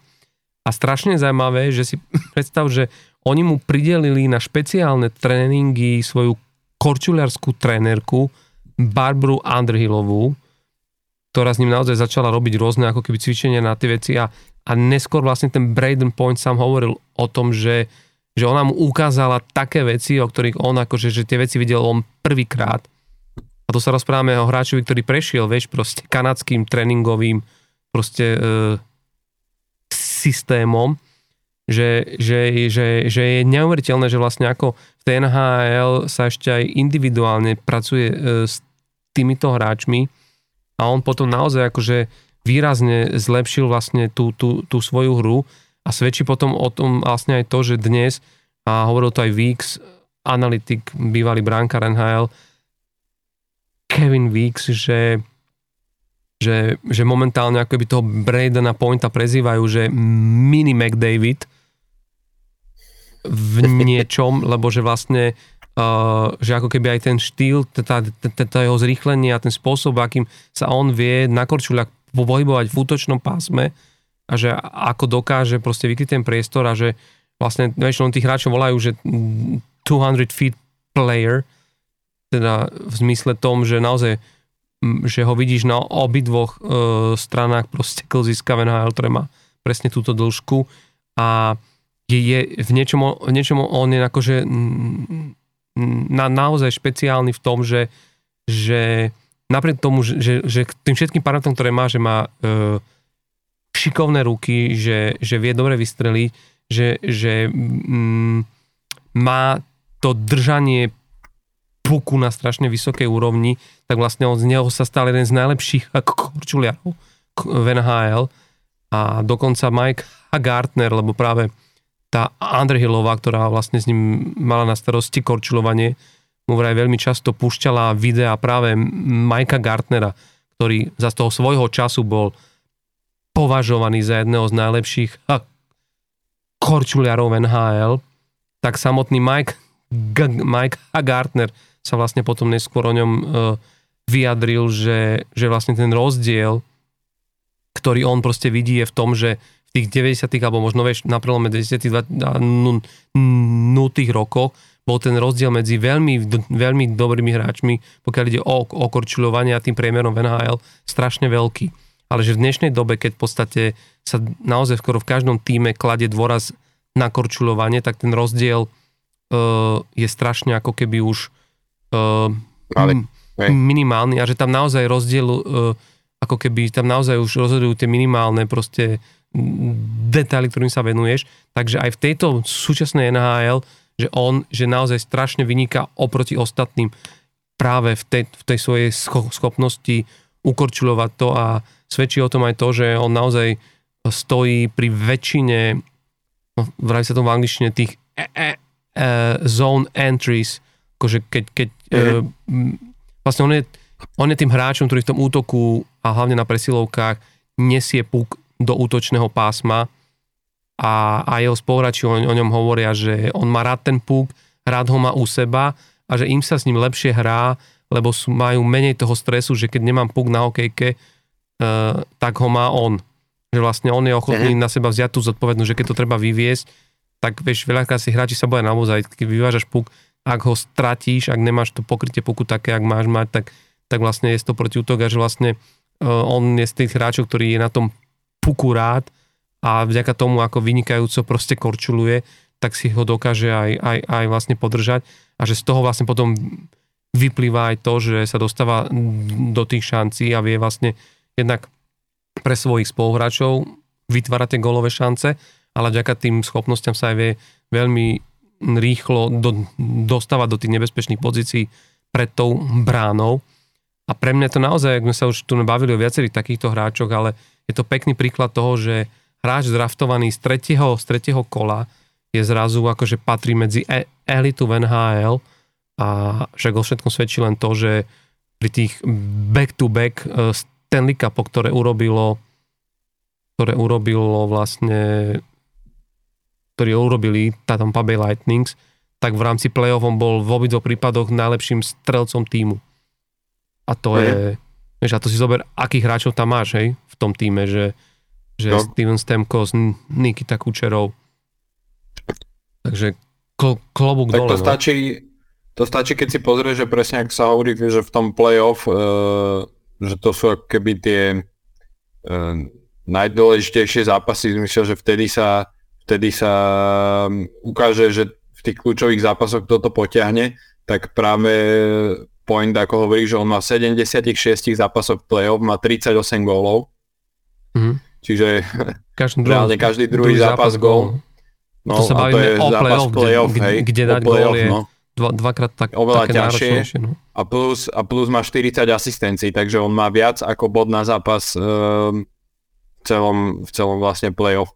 Ale tak ako si spomínal, že to jeho zlé korčulovanie plus uh, tie fyzické para- parametre, ktoré nie sú úplne hokejové, hej, on má 1,78 m a mm. 75 kg, tak to je zrejme, zrejme sú to presne tie veci, ktoré zavážili, že sa, že, že sa v tom drafte keby prepadol až do toho tretieho kola, lebo vieme, že pri tom drafte uh, sú to parametre, ktoré si aj tie týmy všímajú, hej, že jednak uh, tie fyzické parametre hráča, to, tá, to ako je stavaný na hokej a plus korčulovanie, plus strela a plus všetky tieto uh, ďalšie ako keby zručnosti. Takže môže byť, že presne preto prepadol tým si to máš do tretieho kola, ale tam sa ukazuje, ako si hovoril, že ako veľa vie spraviť už potom aj ten následný coaching uh, s tým hráčom.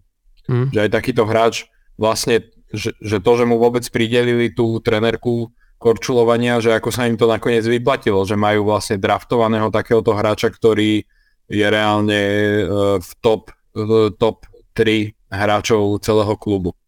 Mm.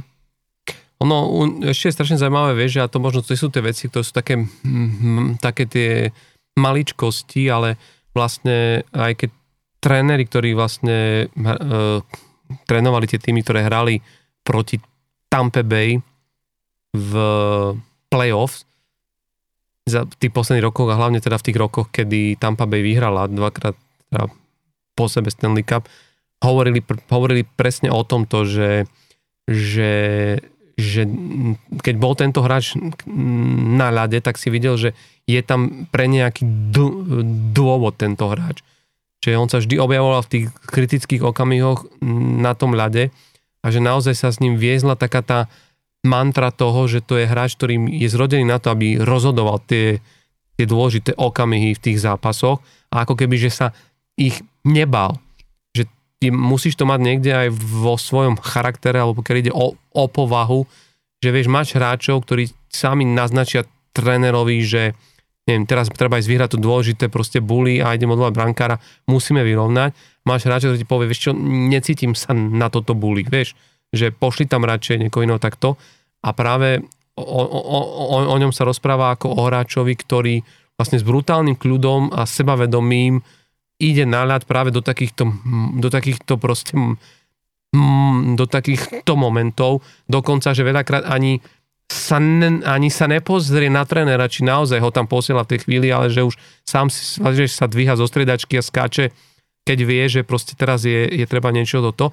A druhá vec je, že aj mu to vychádza, že keď sa pozrieš na tie výťazné, výťazné série z posledných rokov, pri mnohých tých rozhodujúcich góloch buď bol ako nahrávač, alebo ich sám dal, v jednej z tej výťaznej sérii vo finále vlastne dal on ro- rozhodujúci gól mm-hmm. a jeden z jeho spoluhráčov uh, z, zo stredoškolských vlastne rokov Jake Bean, ktorý je momentálne obránca, tuším, v Kolumbuse, hovorí, že tí, ktorí ho poznali už ako na strednej škole, on, on je rodák z, ha, z Calgary, tak hovorili presne o tom, že už vtedy vlastne ho spoluhráči v, tom, tých, v tých 15 rokoch, keď hral vlastne za juniorov v Moose Joe, tak, tak, tak o, ňom, o ňom hovorili, že, že to bol hráč, ktorý rozhodoval proste zápasy, vieš. Že, že, mm. že, že vlastne mal aj tak, že, že takto ho proste pod takýmto menom ho v tých rokoch proste, mm, proste mali, že on bol ten game changer, vieš.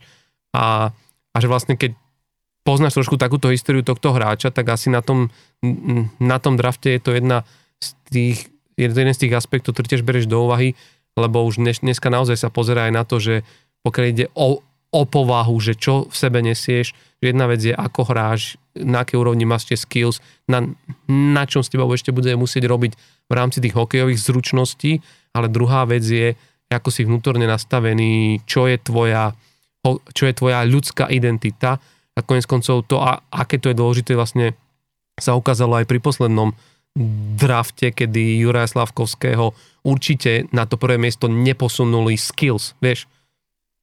Aha. Že myslím, že sa vieme baviť o tom, že sú tam hráči, ktorí možno by v rámci skills a nejakej vyzretosti v rámci hry sa kľudne v pohode dostali pred neho, ale práve tá jeho, to jeho osobnostné nastavenie, a však to hovorili aj tí scouti Montrealu a samotné vedenie Montrealu, že v tých posledných rozhovoroch vlastne jasne preskočil toho Shona Wrighta práve aj po tejto stránke, ktorá dnes hrá strašne dôležitú úlohu, vieš, že, že ten kľúd a tá pohoda, ktorá z, ktorá z toho Slavkovského ide, je, je niečo, čo proste vieš, že bude v kľúčových okamihoch v budúcnosti tvojho klubu veľmi dôležitá, lebo budeš môcť byť hráč, ktorý v tých napätých okamihoch len príde narad s tým, že viem, aká je moja hm, mission. A tento Braden Point to proste z, zjavne mal a preto ho aj dneska vidíme tam, kde ho vidíme, či už v rámci čísel, ale aj v rámci tej úlohy, ktorú Tampa Bay má. Hej, hej, je to určite, je to určite veľa o tom, o tej hlave, že, že v tých rozhodujúcich momentoch vlastne e, sa cíti asi najlepšie. Vieš, že má rád zápasy práve keď o niečo ide a keď e, a hlavne asi teda keď ide o veľa, čo ešte potvrdzuje aj v playoff hmm. tými gólmi. No a keď sme takto pri takýchto hráčoch, tak uh, možno môžeme túto epizódu ukončiť tým, že, že už sme si dlho nezaprognozovali a viem, že sme uh, sa bavili o rôznych t- trofejách, ale keď sa bavíme práve o Brandovi, Brandenovi Pointovi, tak, tak, tak myslím si, že jediná, jediná kategória, kde sa práve tieto takéto schopnosti hráčov a to, aký majú vplyv pre, na svoj tým a aký úžitok prinašajú svojmu týmu, e, že to sú atribúty, ktoré sú rozhodujúce pri jednej veľmi dôležitej hokejovej trofeji na konci roka a to je tzv. hard trophy, teda trofej pre najužitočnejšieho hráča pre svoj tým.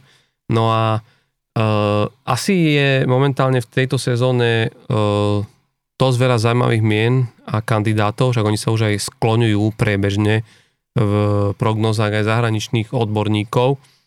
A samozrejme, neviem, či si to čítal, ale teda prednedávnom tak zaznelo a mnohí odborníci vraveli, že asi ak by ju nedostal McDavid, tak by to bolo čisté proste popretie všetkého, o čom táto trofej je, lebo McDavid zažíva svoju najlepšiu sezónu, akú kedy mal a E, svojím spôsobom ako keby e, si túto trofej vypýtal už predčasne a treba, tre, tre, treba vlastne aj e, jedným dýchom, do, jedným dýchom dodať, že by to nebola jeho, pr, jeho prvá hard trophy, pretože on ich už teda niekoľko má, konkrétne Hej. dva, dve, teda Bajme, že to je, že to je tá trofej. z roku 2017 a z roku 2021, ale uh, ja si myslím, že v tejto sezóne to budú mať uh, tí, ktorí budú hlasovať o tejto trofeji trošku, trošku ťažšie, lebo, lebo je tam ako keby zo pár kandidátov, ktorí naozaj momentálne ťahajú tie svoje týmy.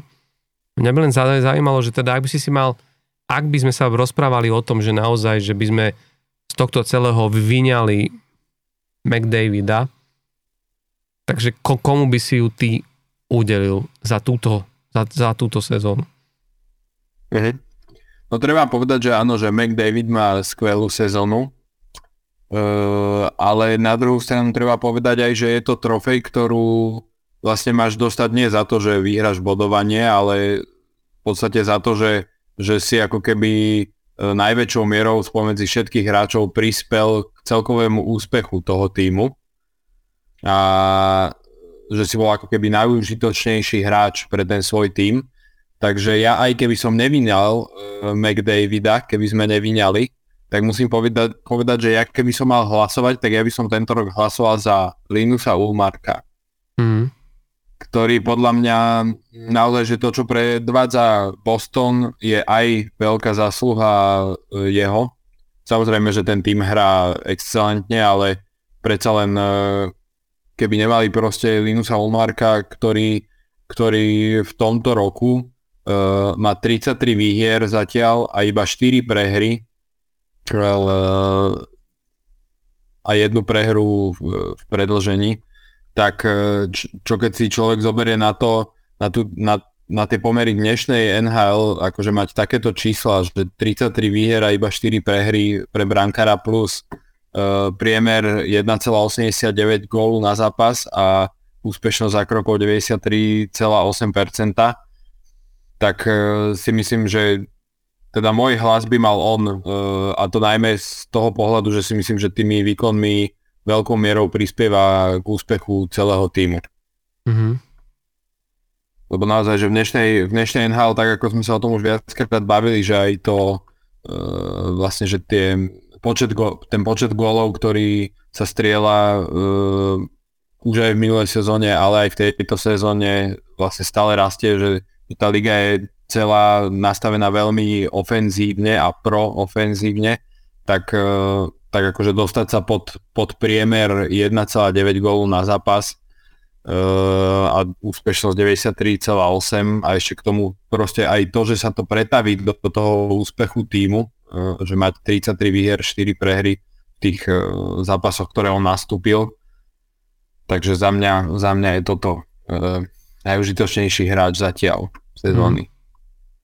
Ja musím povedať, že, že, že tiež akože Linus Ulmark je určite uh, taký hráč, ktorý, ktorý na seba, na seba akože v tejto sezóne upriamil, upriamil pozornosť celej NHL a je pravda, že do veľkej miery stojí za tým, čo momentálne pred, predvádza, pred, predvádza Boston, že presne, že keď si predstavíš v tom brankovisku niekoho iného, tak ten Boston by asi, ne, asi nebol tam, kde je za mňa, ale ak by som možno mal mm, sa pustiť trochu iným smerom, ja si, inak ja si vieš čo myslím, že ja súhlasím s tebou, keď hovoríš, že to nie je o tom, že by si to mal dostať za najväčší mm, počet bodov alebo za najväčší počet gólov, ale za, za to, čo prinášaš tomuto týmu, alebo teda svojmu týmu konkrétne a v tomto si ja stojím za tým, alebo myslím si, že, že zase ten Mac, McDavid, tie jeho body do veľkej miery akože e, stoja za tým, že ten Edmonton je tam, kde je a že bude mať ďalšiu šancu hrať playoff a že ako keby ten tým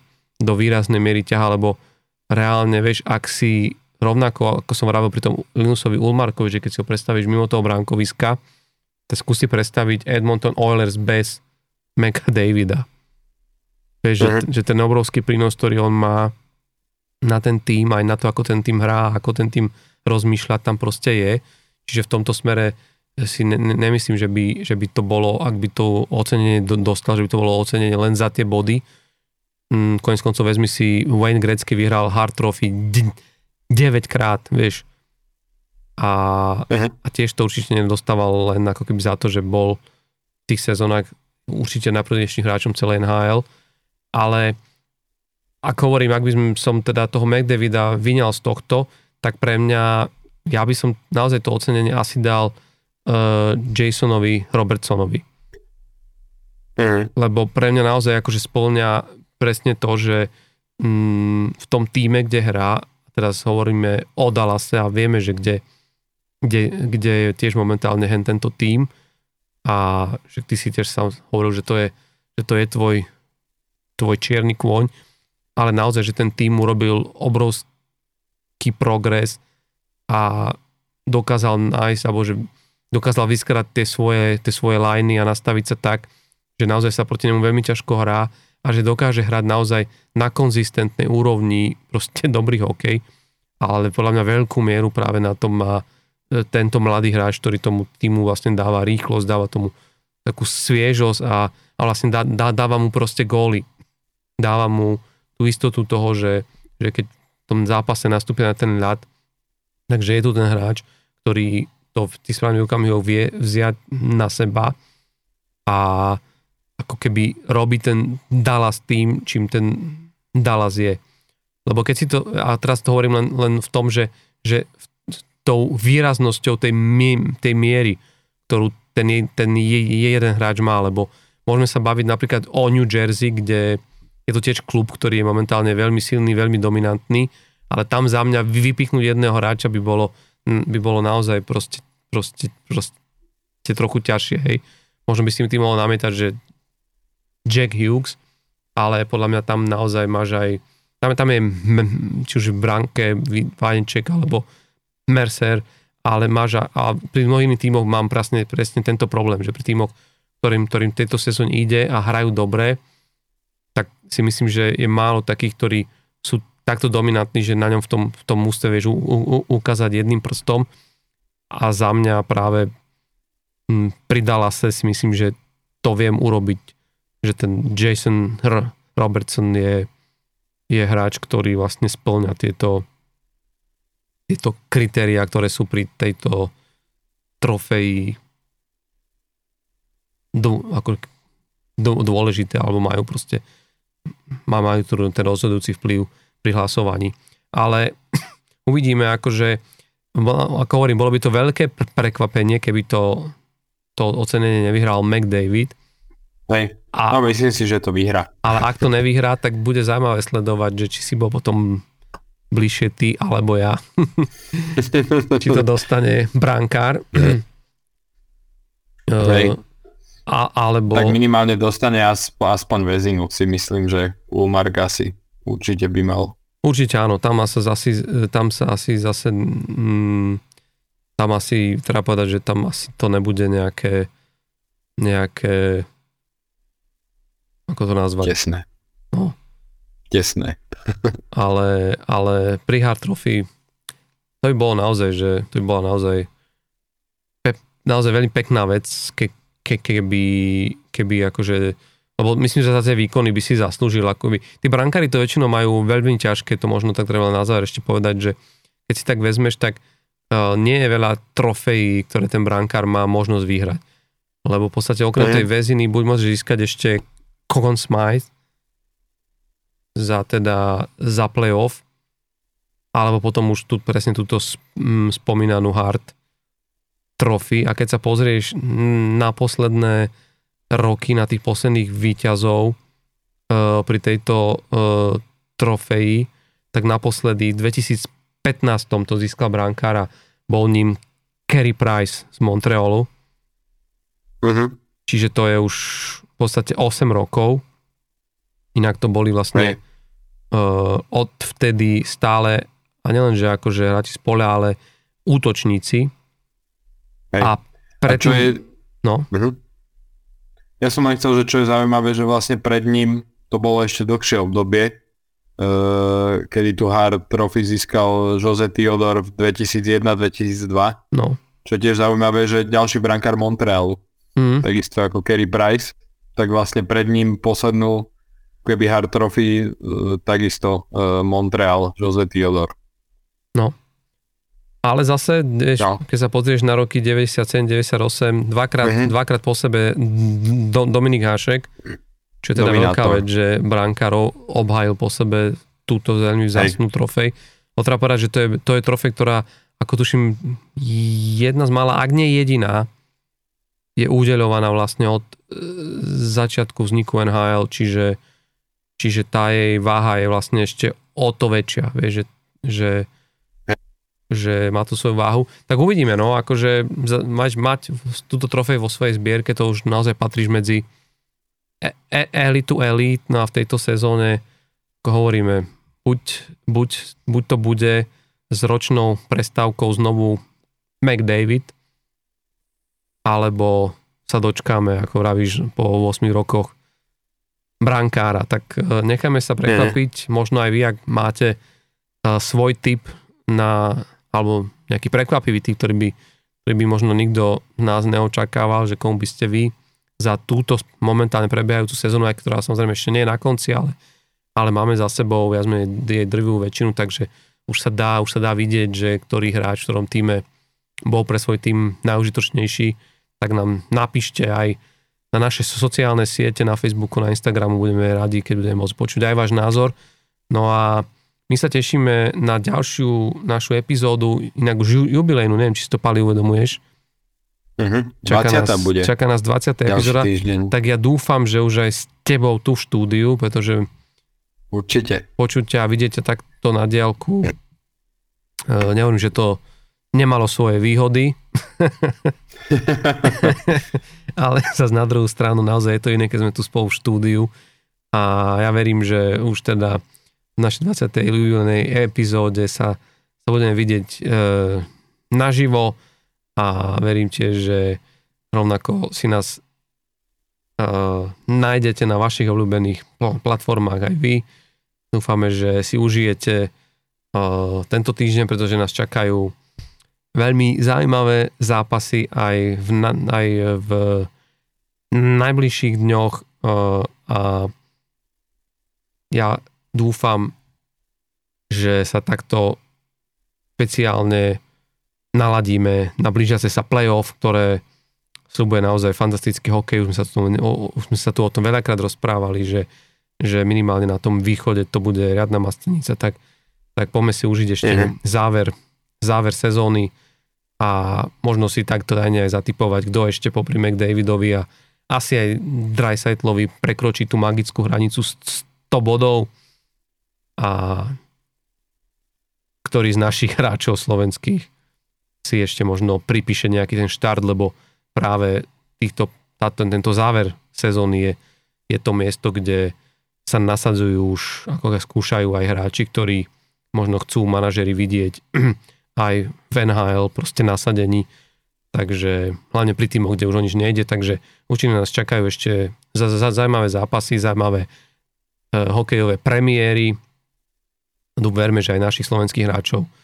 A však konec koncom bolo by to pekné vidieť Šimona Nemca v jeho debute za New Jersey No Hej, a... Ktorý má inak formu. E, tri góly po sebe v posledných troch zápasoch. Hovorím, že e, pýta si o to, aj keď teda v New, New Jersey nie je zrovna tým, ktorý Hej. momentálne potrebuje experimentovať e, so, so súpiskou, ale, ale samozrejme, že máme tam hráčov, však konec koncov e, Miloš, Miloš Kelemen teraz nedávno tiež nastúpil už na svoj tretí zápas, takže, takže je tam vidieť, že tam sú takéto snahy, tak uvidíme. No. Ale každopádne my sme na konci. Palo, ďakujem pekne, už nebudem ďalej zdržiavať. Chod si ušiť nočné košice. Hej, idem, idem spať. a my sa, my sa vidíme takto, teda vidíme. My s Palom vidíme a s vami sa počujeme opäť o týždeň. Majte sa krásne a peknú noc. Čaute.